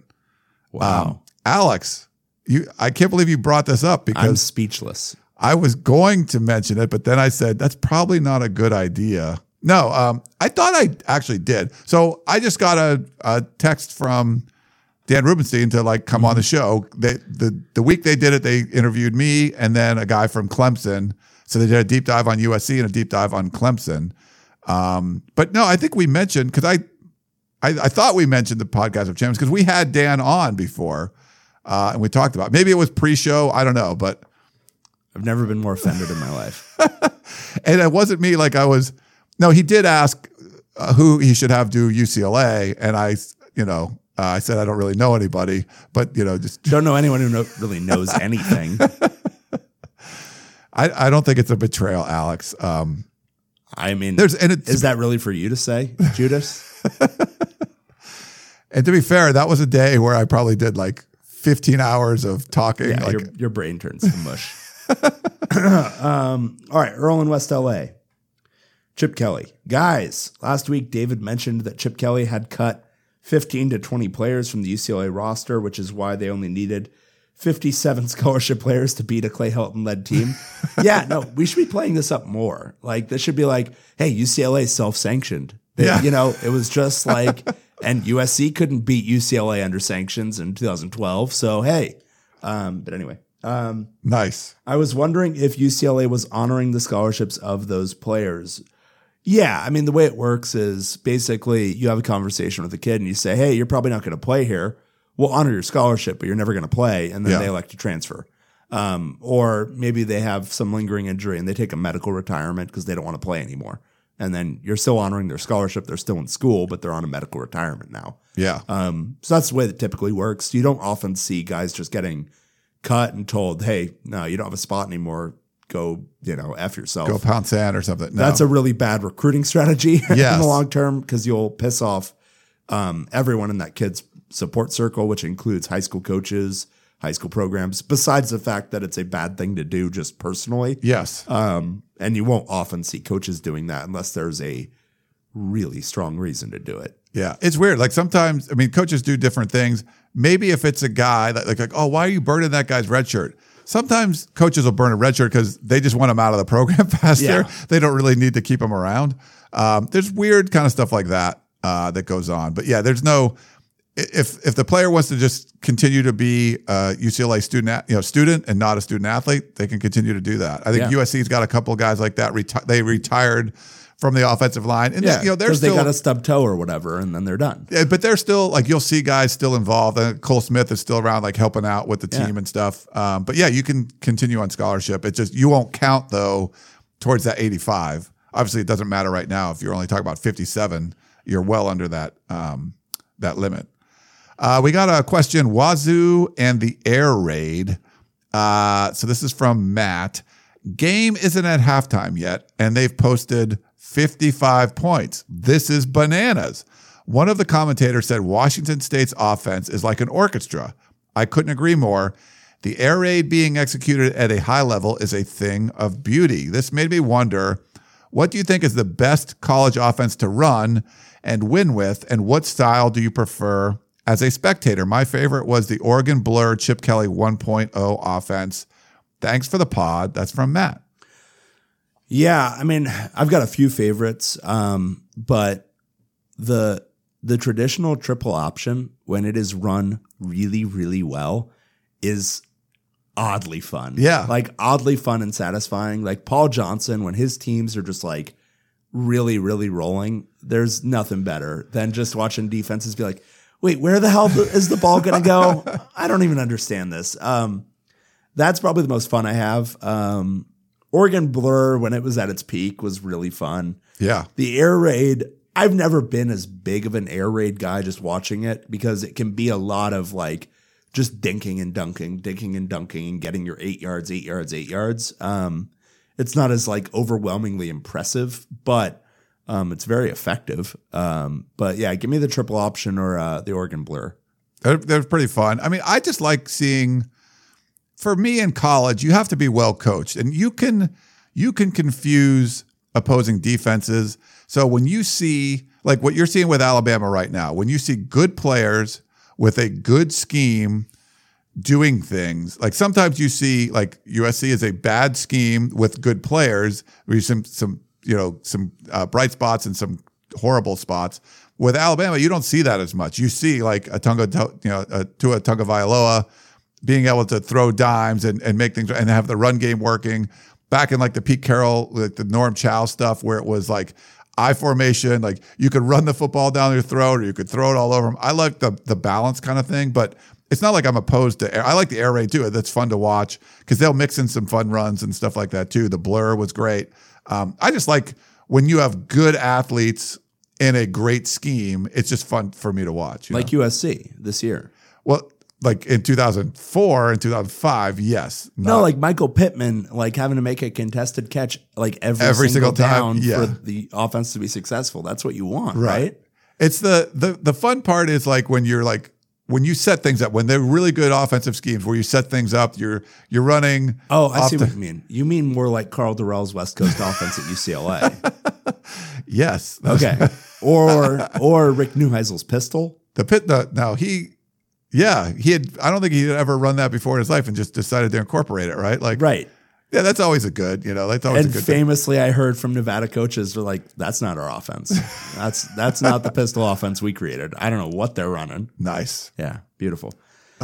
good stuff. Okay. All right. This is from uh, Chris. Question for the podcast. Ryan Dave, as a slow to warm but now avid listener from Seoul, I have finally drunk enough Korean liquor tonight to send you a question.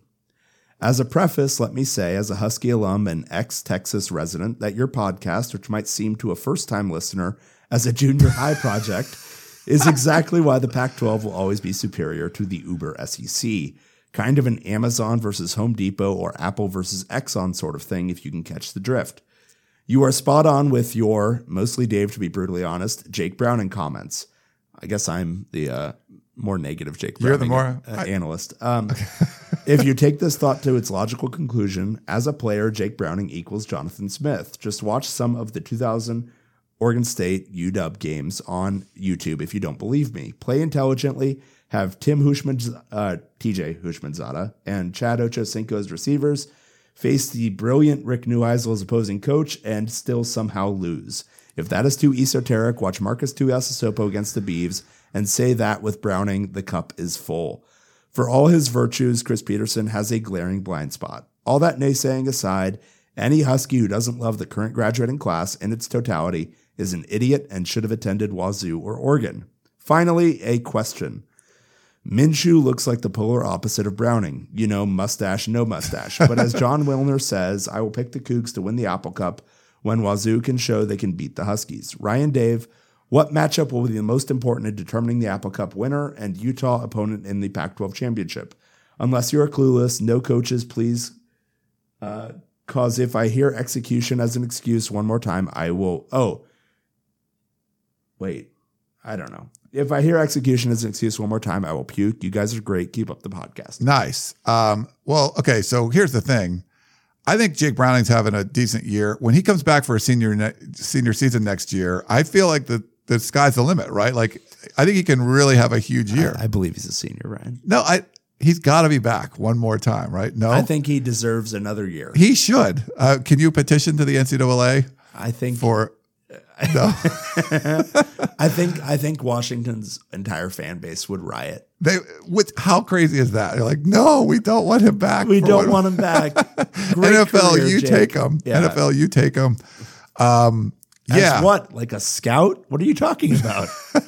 So is he saying like so he's going to be like Jonathan Smith? So is he going to be Oregon State's next head coach? Maybe. Is that what? Maybe. Or maybe Washington's next head coach.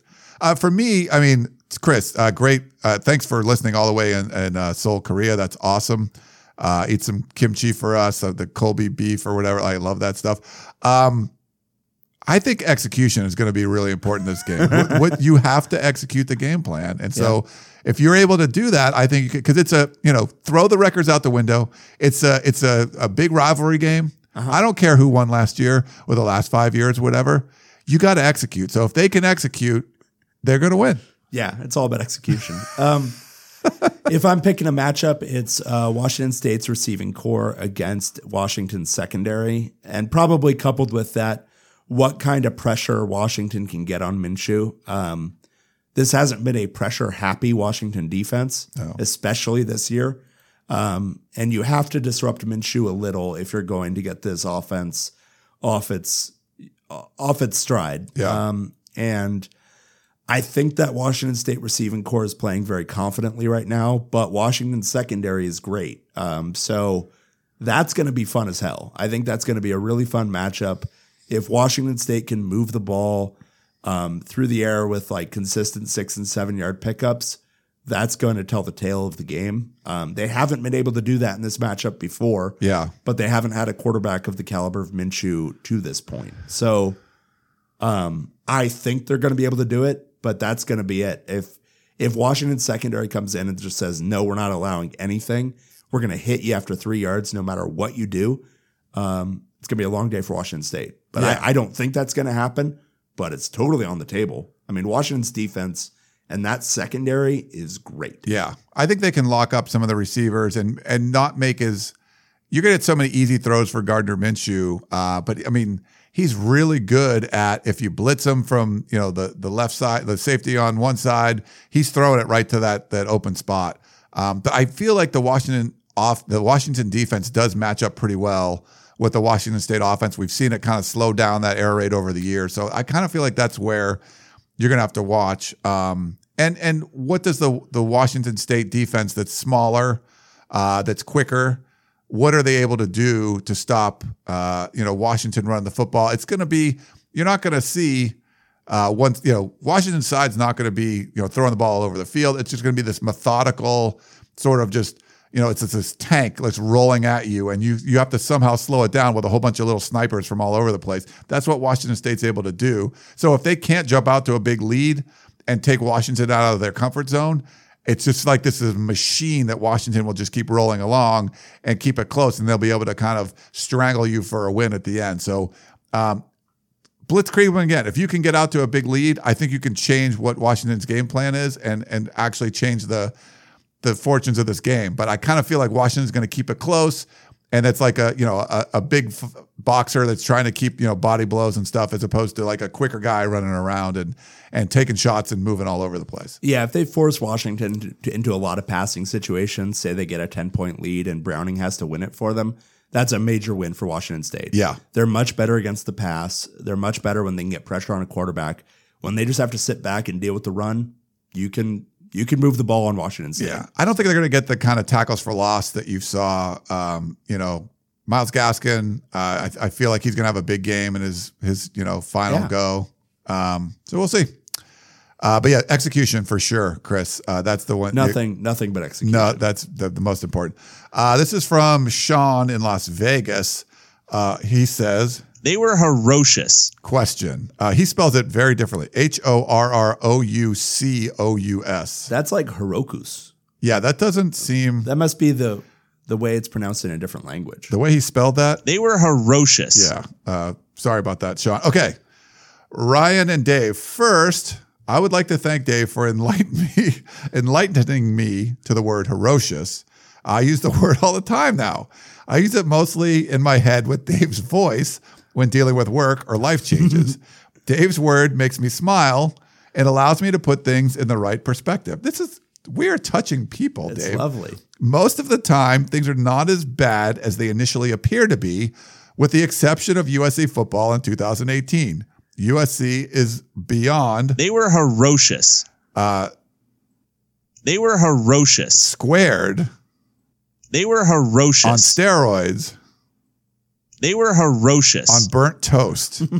uh, multiple choice question Is Clay Helton really as bad of a coach as his team's performance indicates? Uh, So okay, so this is multiple choice. So the question is he really that bad?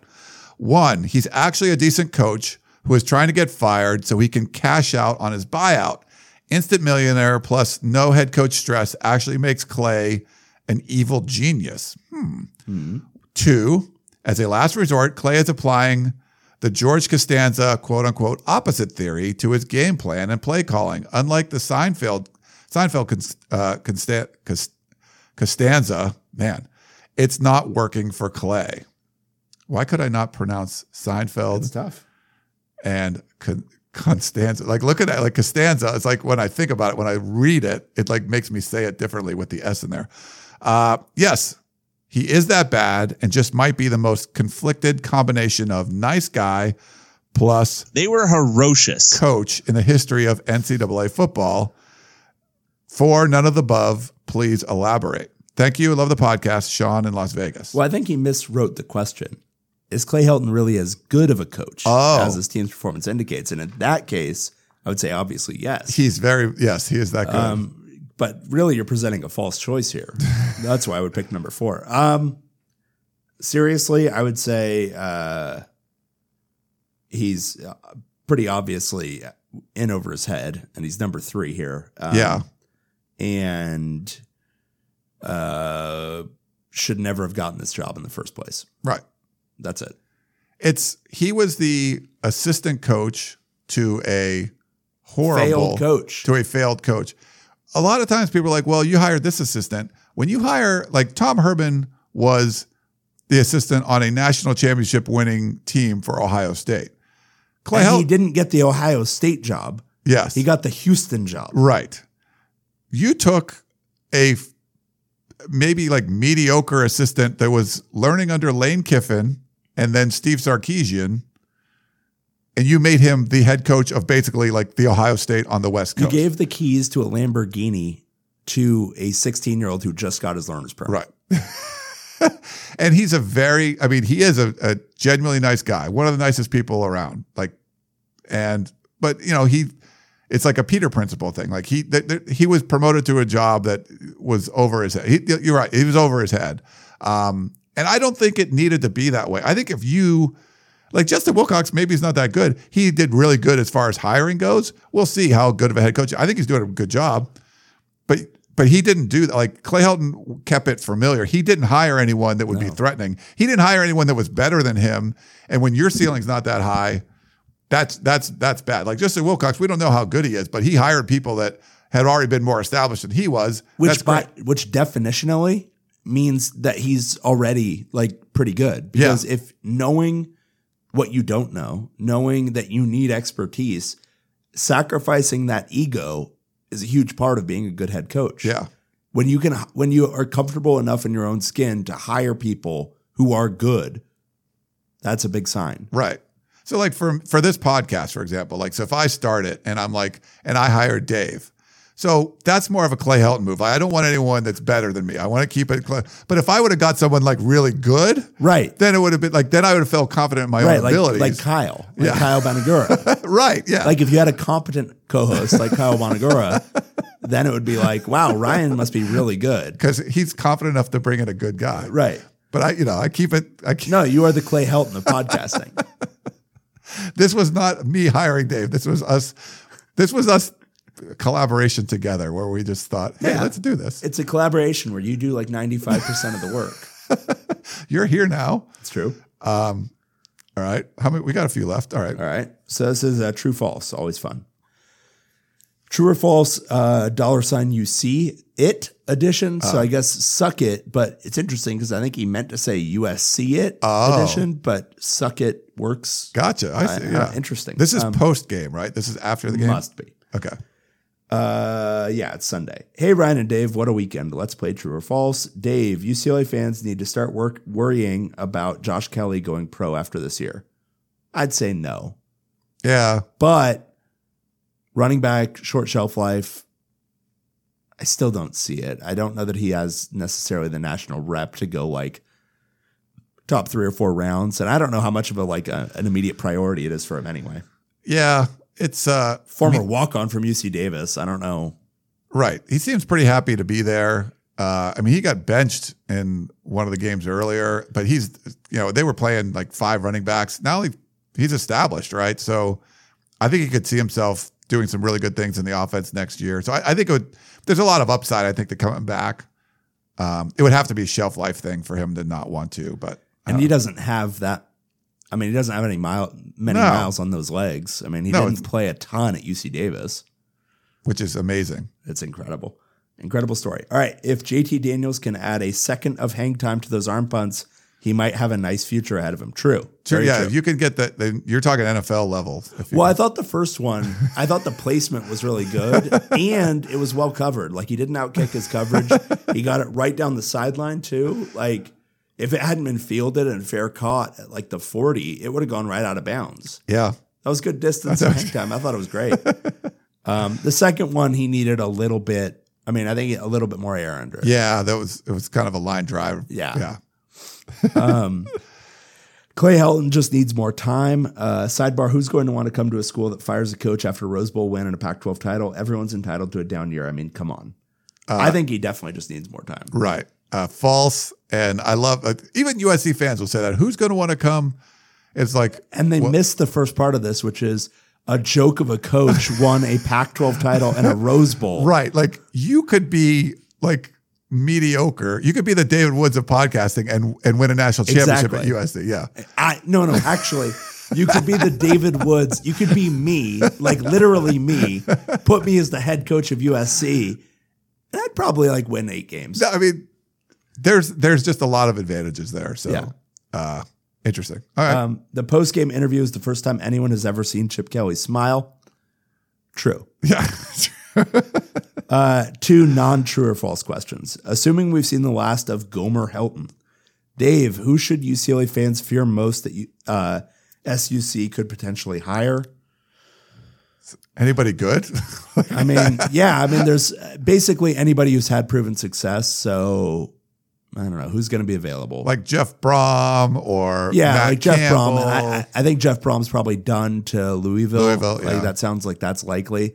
Um, but I mean, they're going to go at. I mean, they should go after guys who are established at other Power Five schools. like a Bob Stoops or something. Yeah, like a Bob Stoops. I think there's a lot of guys who um, you don't have to be a top five coach ever to succeed at USC. You need to be like a comfortably like top 10, top 20% coach in college football. And that's a lot of guys. Yeah. Matt Campbell, you could talk me into that. Yeah. Um, I mean, we'll see how Urban Meyer finishes at Ohio State. I don't know if he's going to be looking for another job immediately, but if if he decides he's done there, maybe he will. Um, but I don't know that there's a specific name. I think it's a specific type of coach. Yeah. somebody who's proven, somebody who has had success at a lower level or even the same level. Um, they're gonna. But that's who USC doesn't go after. They don't No. do that. They don't do the thing that you should do. So among the realistic options, I would be more afraid of Jack Del Rio than Jeff Fisher. Yeah. right. For sure. And that's I guess the second one kind of Um, Ryan, who is a coach that could conceivably be hired but really shouldn't be? I mean, like Jeff Fisher is, should not be hired. Like you could, I like there. You can make arguments for Jack Del Rio, even though my criteria is USC should never hire anyone Right. that played there. Or just go someone outside the program. But I feel like he might come in and be uh, He's have a adult. stronger voice. He's yeah. at least an adult. Yeah. Uh, but I, to me, college and the NFL are so different. Uh, you know, Herm's doing pretty good there, you know, and I, I think he made like solid hires around him and the right kind of things. And it's not like Jack Del Rio couldn't do that, but USC's just done that for so long. You just want someone that's just been a college guy, you know, like, I don't care. Is it PJ Fleck or whoever it is? Like someone that's just like, hey, he's a really good college coach. Bring that person in. And what can you do at a place like USC where you don't have any, you know, all these guys don't have five star athletes all over the place and, and USC does, you know, so what can you do with that? Yeah. Uh, interesting. All right. Thanks for those questions. Uh, f- for a, for a UCLA fan to call him Gomer uh, Helton, then that's pretty that's pretty bad. All right. Congrats. This is kind of long. Steve in Salt Lake. Uh, first off, being in Salt Lake, let me say congratulations. It was a crazy tough year filled with an incredible amount of adversity. The competition was fierce. The team battled through obstacle after obstacle, and in the end, They proved all their doubters wrong. Congrats to Colorado's women cross country team for their national championship. That's another trophy for the Conference of Champions. Thanks, Buffs. Podcast of champions. We are. We have to talk about the, champions, and that's the only ones we can do. Uh, I know how much you guys love true or false. Man, another one. And by love, I mean you mildly tolerate them. So here are a few.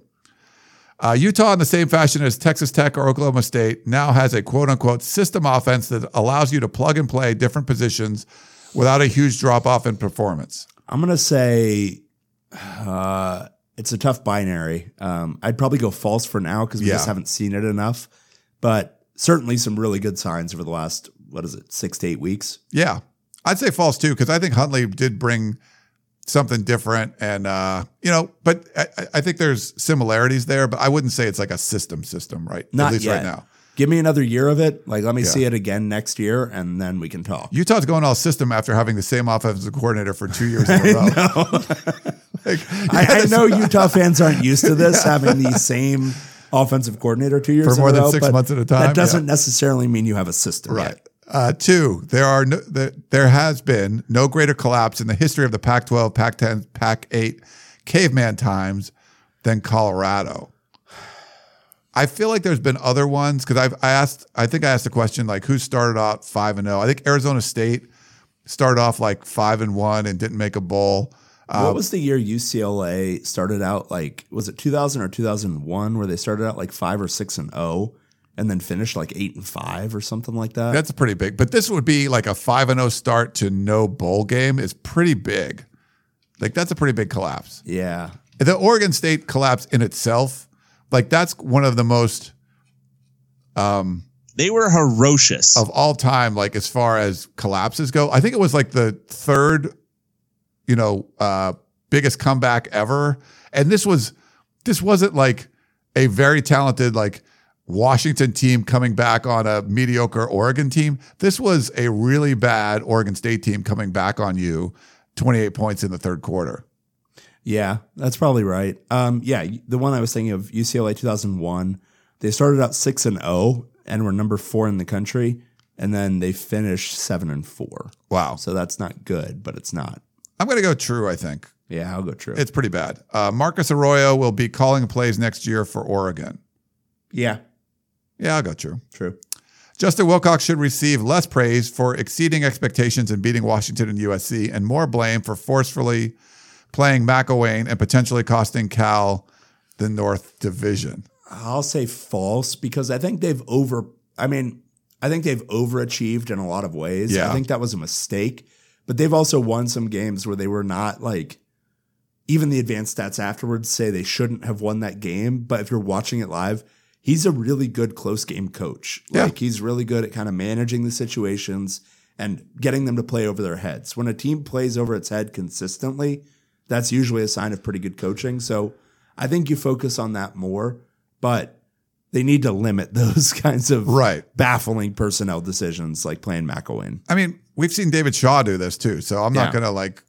Uh, I'm going to say false too. It's not. Uh, I mean, you're going to make some mistakes like that, and sometimes personnel mistakes can be very personal, like personnel mistakes. So Yeah. for whatever reason, they wanted that athletic ability, but it's just baffling when you see Garber's run. Like he was good at running. Like or like USC playing the wrong quarterback this year. Yeah. Like we don't want to focus on that because look at everything else good that Clay Helton has done. Yeah, you want to focus on the positives. We're, we're a positive podcast here. Five, be, uh, behind Arizona State's win over Michigan State, the second best out of conference win for the Pac 12 is between Utah over 7 and 4 Northern Illinois or Stanford over 7 and 4 San Diego State. So clearly, um, he doesn't realize that Clay's going to pull this off this weekend. Oh, uh, up until beating 11 and 0 Notre Dame. Right. I think it would be true. Um, Yeah, I that's there's true. really nothing there. Like, there's not much. No. The Nebraska win is, I mean, at the time it was good, um, but you know, what have they won? They, they actually got Nebraska is better than their record. Like, Yeah. I think that's a fair thing to say. Um, I still don't think that was a great win, though. I mean, it was right. another game where Nebraska should have won that. They should have won the game, and Nebraska didn't get to play. The Colorado played a game. Nebraska had their game snowed out or whatever it was. You know, the first Yeah, week. they they were going to play not Akron. snowed out, but yeah. it was uh, whatever the tornadoes and stuff. Okay, the bonus question: Rick Neuheisel is a better coach than Clay Helton. That's for you, Dave. Oh my god. This is a perfect question, Steve in Salt Lake, because you're just like, I can see the smoke coming out of the out of the ears of the uh, headphones that Dave is wearing right now. He just doesn't know what to say. Well, because here's the thing. I don't think they're too dissimilar. And I think if you stuck Rick Neuheisel at USC, uh, USC would never, ever be lower than like top two recruiting wise.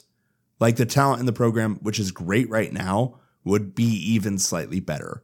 Because I think he's Rick Neuheisel was a great recruiter at four and eight UCLA Yeah, put him at UC at USC, and I think he would be like you would talk about him as maybe the best head coach recruiter in the country. But he's even less of a competent coach, like on the field, than Helton. yeah. I mean, Helton's recruited good. Like it's not been. No, it would be like marginal difference this way and marginal negative the other way. Okay. So it's pretty much a wash. I'm gonna go. I'm gonna go false. I'm gonna say Helton's better, All right. but it's close. No, I say true. Rick is my guy. Uh, Rick's your dude. just because you don't like him. I so. can't ever say that. I would never be able to say it. Uh, thanks, guys. Hope you all had a great Thanksgiving, or you all have a great Thanksgiving. Steve in Salt Lake. Thanks, Steve. All right, this is from uh, Keon in the Bay Area. Hey guys, as I sit here and relish in the victory over the ketchup and mustard guys on Big Fox, I got to thinking about how the LA media market was enough for Fox to pick this game over many others. No matter how much people nationally mock Pac 12 football, the inventory is worth a lot to Fox and ESPN. Someone let Larry know.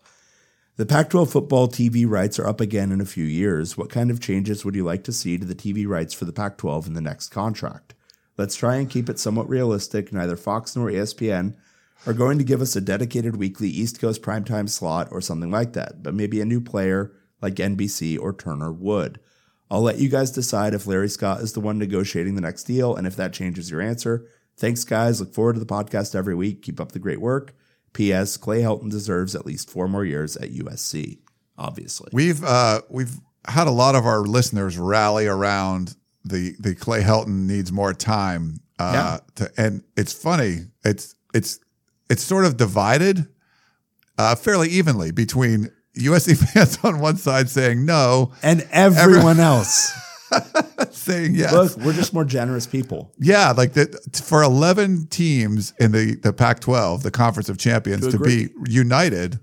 Uh, if you get those? USC people on board, it, would- everyone would be in agreement that Clay Helton needs more time. It's a beautiful thing. Yeah, that's that's pretty. I mean, there there's no more. uh, I think talk about this on the message boards too. Like you you go on, bro. Do people agree on anything? Like no. But when someone when everyone agrees on something, then you know it like there's something Then weird going on. it's pretty sweet. Everybody agrees that Clay Helton needs to be fired. Like there's there might be a couple people like we had to lock a thread because someone was like, you know, I kind of do think he should be more tired. Everyone's like, are you being sarcastic? It was we had to lock it because they were like attacking this poor guy. So there, there's probably a couple out there, but for the most part, 99% or whatever, it's all consensus. And you never get that on the message board. No. It'd be like, you know, trying to pass a bill through Congress, and all the Republicans and Democrats are like, "Yes, this is great." You know, Yeah. Um, I, I, yeah, I don't know what it just never happens, and it's happening right now. So that that's not a good sign. It's wonderful. Um, TV rights. Um, I think like the NBC or something would be interesting. I'm not sure. We we just saw a huge deal for, I think it was Major League Baseball with Fox, and and Wilner wrote a piece about that where, hey, the Pac-12 is banking on the Facebooks and the YouTubes and stuff to be a big player. Well, this is traditional. You know, this was a traditional uh, media partner winning out, not you know, it wasn't YouTube or Facebook or anything like that. So he's not sure. I mean, we don't know what's going to happen in five years. Like we just don't know. Right. But someone like NBC would be interesting. Like even when I talked about, hey, if USC did an independent thing, NBC only does Notre Dame. Would they want to do more college football? If it was a one team, like they do USC and Notre Dame, or do they take a conference like they do Notre Dame and the Pac-12? Like you have your own network that would promote a lot. I mean, something like that could be interesting too, as both as part of instead of being like part of this Borg of you know all the other stuff. You could still have games on ESPN and Fox, but if you had your own network uh, that wasn't you know that was that was seen by everybody, I think that would be good too. Yeah, it's going to be interesting to see what's going to be what what flexibility they'll have in terms of all of that because I've I've heard that they want more flexibility in terms of the times of day that they can, you know, put games on, which would mean adding teams like f- further to the east, further to the east. Right. Um, to get into different time slots. I don't know if you could maybe develop a relationship with another conference so that you're doing some sort of, I don't know, Pac 12 Big Ten challenge or Pac 12 ACC challenge or something where you're consistently getting non conference games on Saturdays throughout the season. That can be at like 9 a.m., 10 a.m.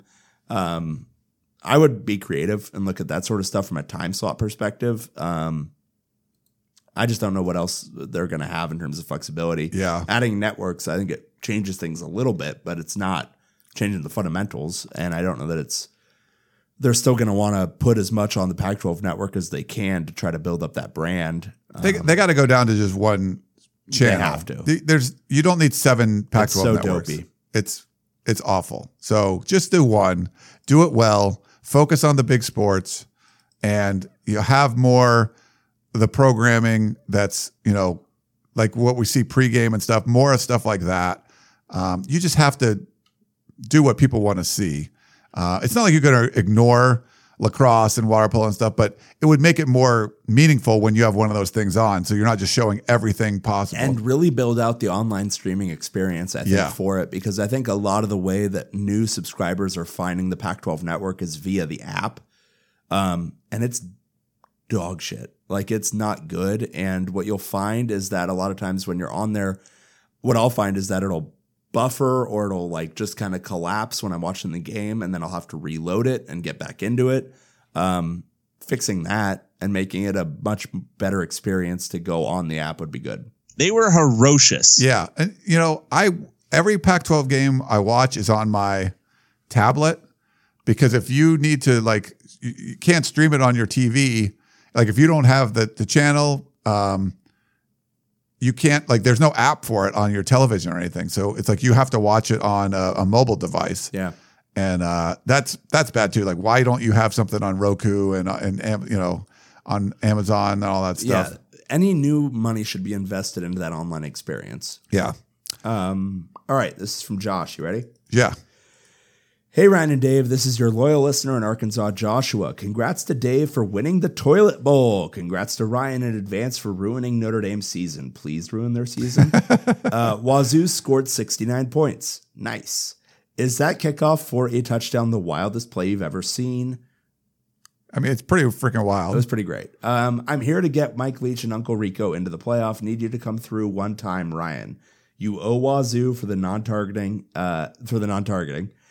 Then uh, Oklahoma loses to West Virginia. Ohio State beats Michigan, and Georgia loses to Georgia Tech. Then we just need Georgia to beat Bama in the SEC title game.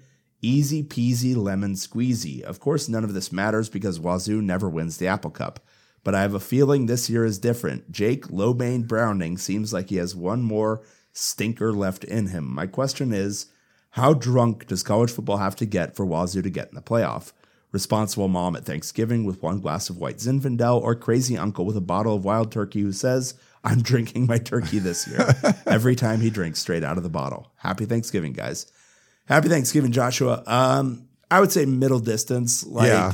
um, your dad, like, kind of sadly drinking a six pack, like, while watching football, while, like, not engaging with the family. Yeah, like, the early game, he had a big bet on it and Yeah. he lost it. And now he's just kind of pissed. He hits like smaller bets on the later games. He's and- trying to drink himself back to cheerfulness, but never getting there.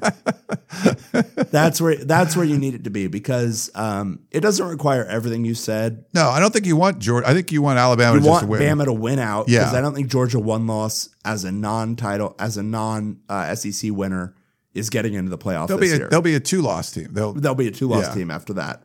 Um, Oklahoma, basically, you need so Notre Dame's probably in. Uh, Clemson is probably in. Alabama is probably in. Those three, I wouldn't like try to touch that. The main things you need are Michigan to lose to either Ohio State or Northwestern, Yeah. and you need Oklahoma to lose to West Virginia. If that happens, Wazoo's in. Yeah. I think pretty much guaranteed. And that's not out of the question. West Virginia won't be much more than a seven point dog in that game. And Michigan won't be much more than a seven point favorite against Ohio State and much more than like a 10 point favorite of Northwestern. So that's reasonable. Yeah. Could if, if US obviously if USC can beat Notre Dame, that's that opens up a spot too. Mm-hmm. But as we said, um, not bloody likely, right? So I think it's going to happen. you didn't pick it. Clay's going to do it. Uh, okay. Next up, uh, Ryan G from Yorba Linda. Unintended consequences with benefits. Hmm, you've piqued my interest. Uh, dear Ryan and Dave, I was basking in the afterglow of the UCLA victory over SUC, not a typo. Huh. And I began, so he did that on purpose. And I began to wonder whom dollar sign C, still not a typo, might hire, and now whom Colorado may hire as their new head coach, perhaps Matt Wells from Utah State. That's another good name, too. That would be a good hire. Uh, obviously, in the past, larger programs would hire successful head coaches from smaller group of five programs to fill their openings, or highly respected assistant coaches from larger programs. Usually, these coaches take most of their staff with them to their new program, but the players that made them successful and they recruited, coached, and know their system get left behind until now. I'm curious your thoughts about how the new transfer rule will impact the ability for student athletes to follow their coach to a new school and allow for that new head coach to achieve more success in his first couple years because he wouldn't have to weed out the players who don't fit their scheme until the new recruits can make an impact, a la Scott Frost. This would have an even more dramatic uh, impact on a group of five programs who not only have to replace a successful coaching staff, but potentially their most impactful players as well, causing more disparity with potential revenue loss through the group of five programs. Thanks for your good work you do, Ryan. And Dave, carry on and go Bruins. Wait, so he said, thanks for the good work you do, Ryan, period. And That's Dave, awesome. and Dave, carry on and go Bruins. I love it. Ryan G from Linda. That was good, Ryan. Um, so I would say two flaws in that idea. One, that a coach from a smaller program is necessarily going to want to bring his players Yeah. um, to a higher level. Um, usually that's not the way it works. Um, a lot of these guys won't necessarily want those guys because they think they'll be able to recruit and largely are right a higher caliber of player at their new place. And two, that all of those guys would want to come with the coach. Um, a lot of guys pick a school, especially at the recruiting level, based on geography and proximity and uh, many other factors besides who specifically the head coach is. Sometimes it's a position coach, sometimes it's just simply the institution. I would say more often than not, it's the institution um, and uh, geography. So unless you're a guy like I guess like a Matt Wells going to Colorado, that's sort of the same area, but even still, the guys at Utah State that you recruited maybe aren't the same type of guys that you want No. at Colorado. So, um, I would, in certain instances, in certain individual instances, I'm sure it could play a role, but I don't know how big of a deal that would be. I don't think so. And, and just to be clear, the transfer rules, like if you the head coach leaves, is it it opens up? Uh, do you know the specifics on the rule of what um, what you're allowed to do? I'm not exactly sure. No, I'm not totally sure. I know that it's easier now for guys to Get out of the and to talk to coaches during the year because they can put themselves on that transfer list yes. that then allows kind of free contact. But um, I- I, mean, I, I think there's, I don't think it's fully penalty free transfers at this point, unless I'm I didn't think so, and I didn't think Scott Frost brought like a whole bunch of guys from. No. no. I mean that's yeah. You, I think part of the reason you make the the jump up is that you can get. Now you're going to get good college players. You get at that program, but you're going to have a, a higher quality of athlete where you're going most of the time. Um, but I'm, I'm the the Colorado one's going to be interesting because I think there's some really good you know candidates out there. But can you win at Colorado? I mean, Rick George made it sound like, hey, this was like one of the best jobs around. Uh, we'll see. But I think Matt Wells, um, he's a good candidate too. There's a bunch of ones that have been, you know, really successful out there. Uh, someone emailed me, was it like the North Dakota coach or something? Like you, you could go, you know, what is it, one double A or FCS, where uh, you know people that win those kind of championships. I don't know, like that's a pretty big jump too. But you can look at all that kind of stuff. We haven't, you know, Beau Baldwin hasn't been as good as Cal's offensive coordinator as his offenses were Yeah. at Eastern Washington. But you know, I guess give him some time too. Yeah. And take Brandon McIlwain away from him. you can't use that. All right, this is from Utah fan in Oregon. Head coaching question. Hi guys, love the podcast and all you do. I got two quick questions for you. I'm a Utah fan and I'm familiar with the fan base always wanting to get a new head coach when things uh when things start to get a little rocky, I'm guessing. Uh, was the firing of Mike McIntyre a little premature and how truly attractive is the head coaching job at Colorado? I don't think it was premature. No, I think it was right. Yeah, it's it's the Oregon State game sort of like put you on notice and you weren't able to win after that. And then just to see this as a team that does play well in the first quarter, like they hadn't given up a touchdown in that whole six game losing streak, and then just to give up 30 straight to to Utah, it, it's tough because he has done some really good things. And I, I, I think it's the right move there. I don't think it's premature. Um, and I, I I like Rick George. Like when you hear him speak, like he just seems like he's a athletic director that gets it. Um, I mean, maybe it's just because I'm used to hearing athletic directors that don't get it. No, but he sounds like a guy you'd be okay working for too. And Yeah. that, that's part of what makes a job attractive. I think with specific head coaches, you want to have a good relationship with your AD, um, especially guys who've had previous, you know, history being fired or you know having bad relationships with their AD. Um, George seems like a good enough guy. Um, the Colorado job isn't like the best Power Five job. I don't think it's like a top. I I think at its peak, it's probably like the sixth or seventh best program in the Pac-12, but Yeah. it's not there.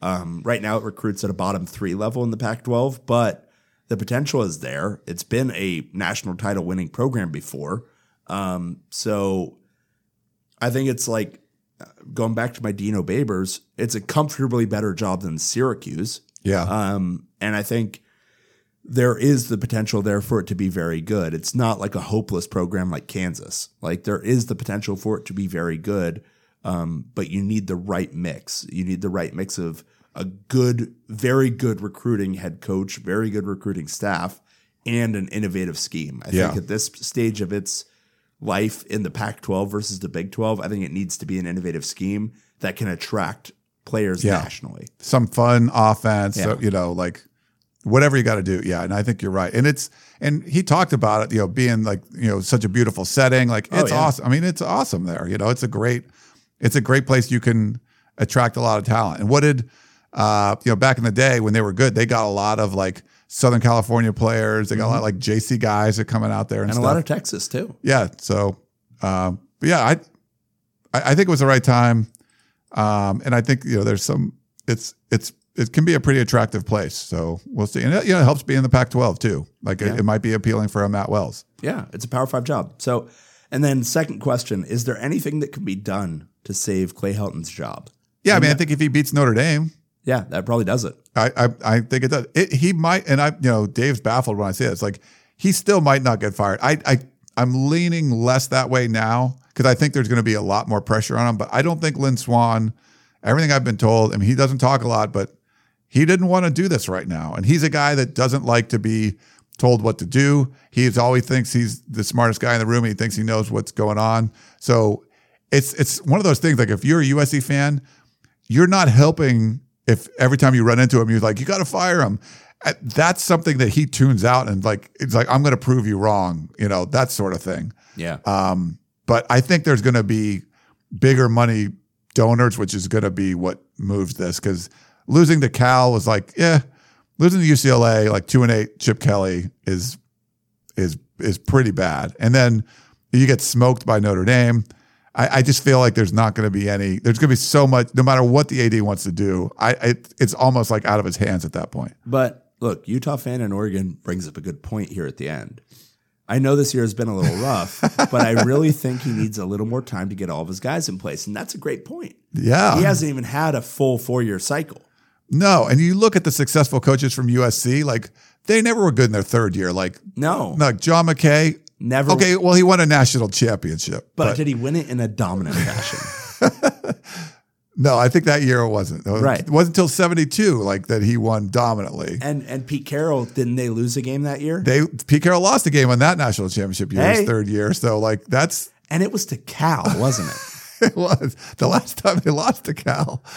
So I'm just saying, you lose to Cal in your third year, Clay Helton.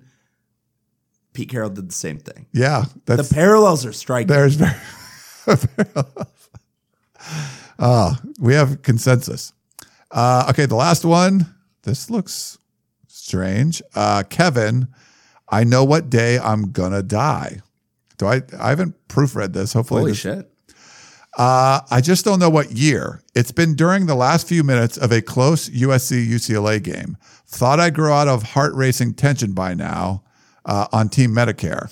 also, must have residual battered Bruin syndrome. I can't believe UCLA beat him. Joshua Kelley, what a special player slash person. Extra happy for his success. Nice guys finish on top sometimes, not last, as the saying goes. I thought, didn't Joshua Kelley get arrested for like beating up a nun or something? Didn't I? didn't, isn't that what I heard? No. Are you sure? Like, I mean, with just a smile on his face the whole time. I'm just kidding. No, he seems like a really. I actually heard him on uh, Petros and Money locally, and uh, he wasn't like the most comfortable kid being on the radio, but uh, was seemed like a You super can genuine. hear the smile on his face Yes, super genuine kid. So I was just kidding. He didn't beat up a nun, as far as I know. Like, no, maybe he did. Like, we don't know. No. I, I don't think he beat up a nun. No, uh, just for He would set fire to a convent from afar. with just with his mind. Yeah. telekinesis thing. Okay, uh, I did see uh, Carrie. Like, Do you remember that movie? Yeah. Like, so this was the first. If we want to do a side note, uh, first Stephen King novel ever to be made into a movie, and we saw it like Halloween at the Hermosa Beach Playhouse. It's right near my house.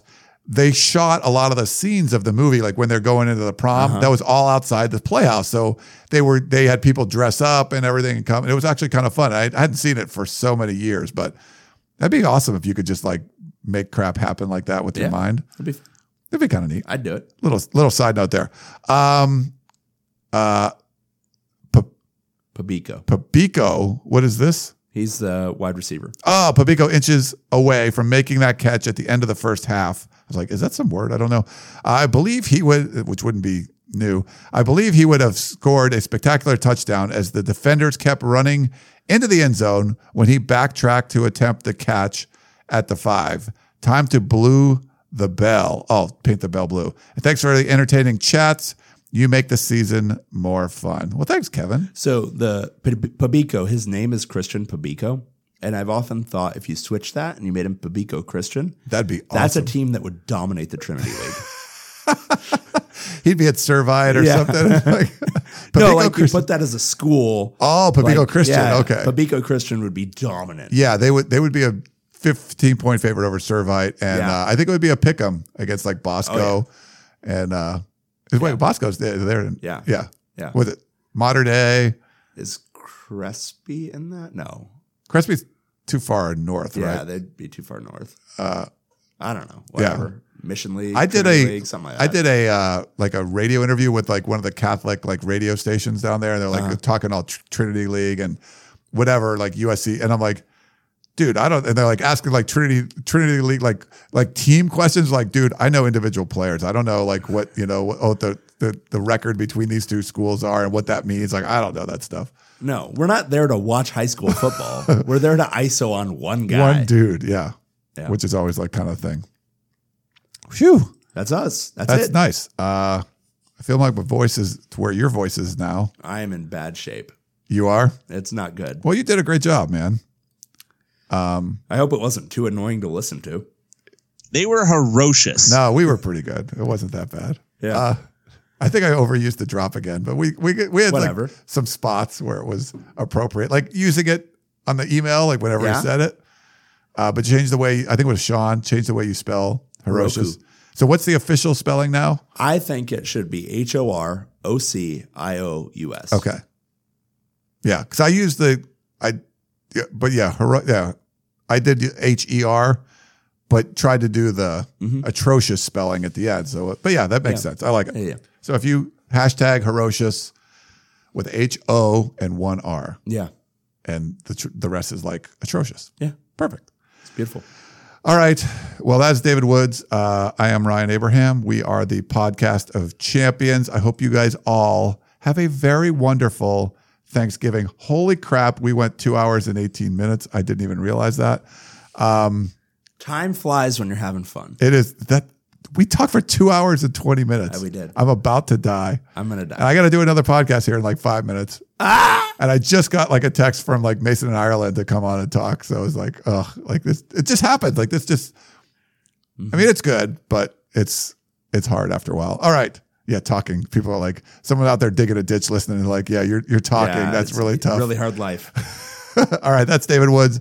I'm Ryan Abraham. Thanks so much for tuning into the podcast of champions and we will talk to you next time.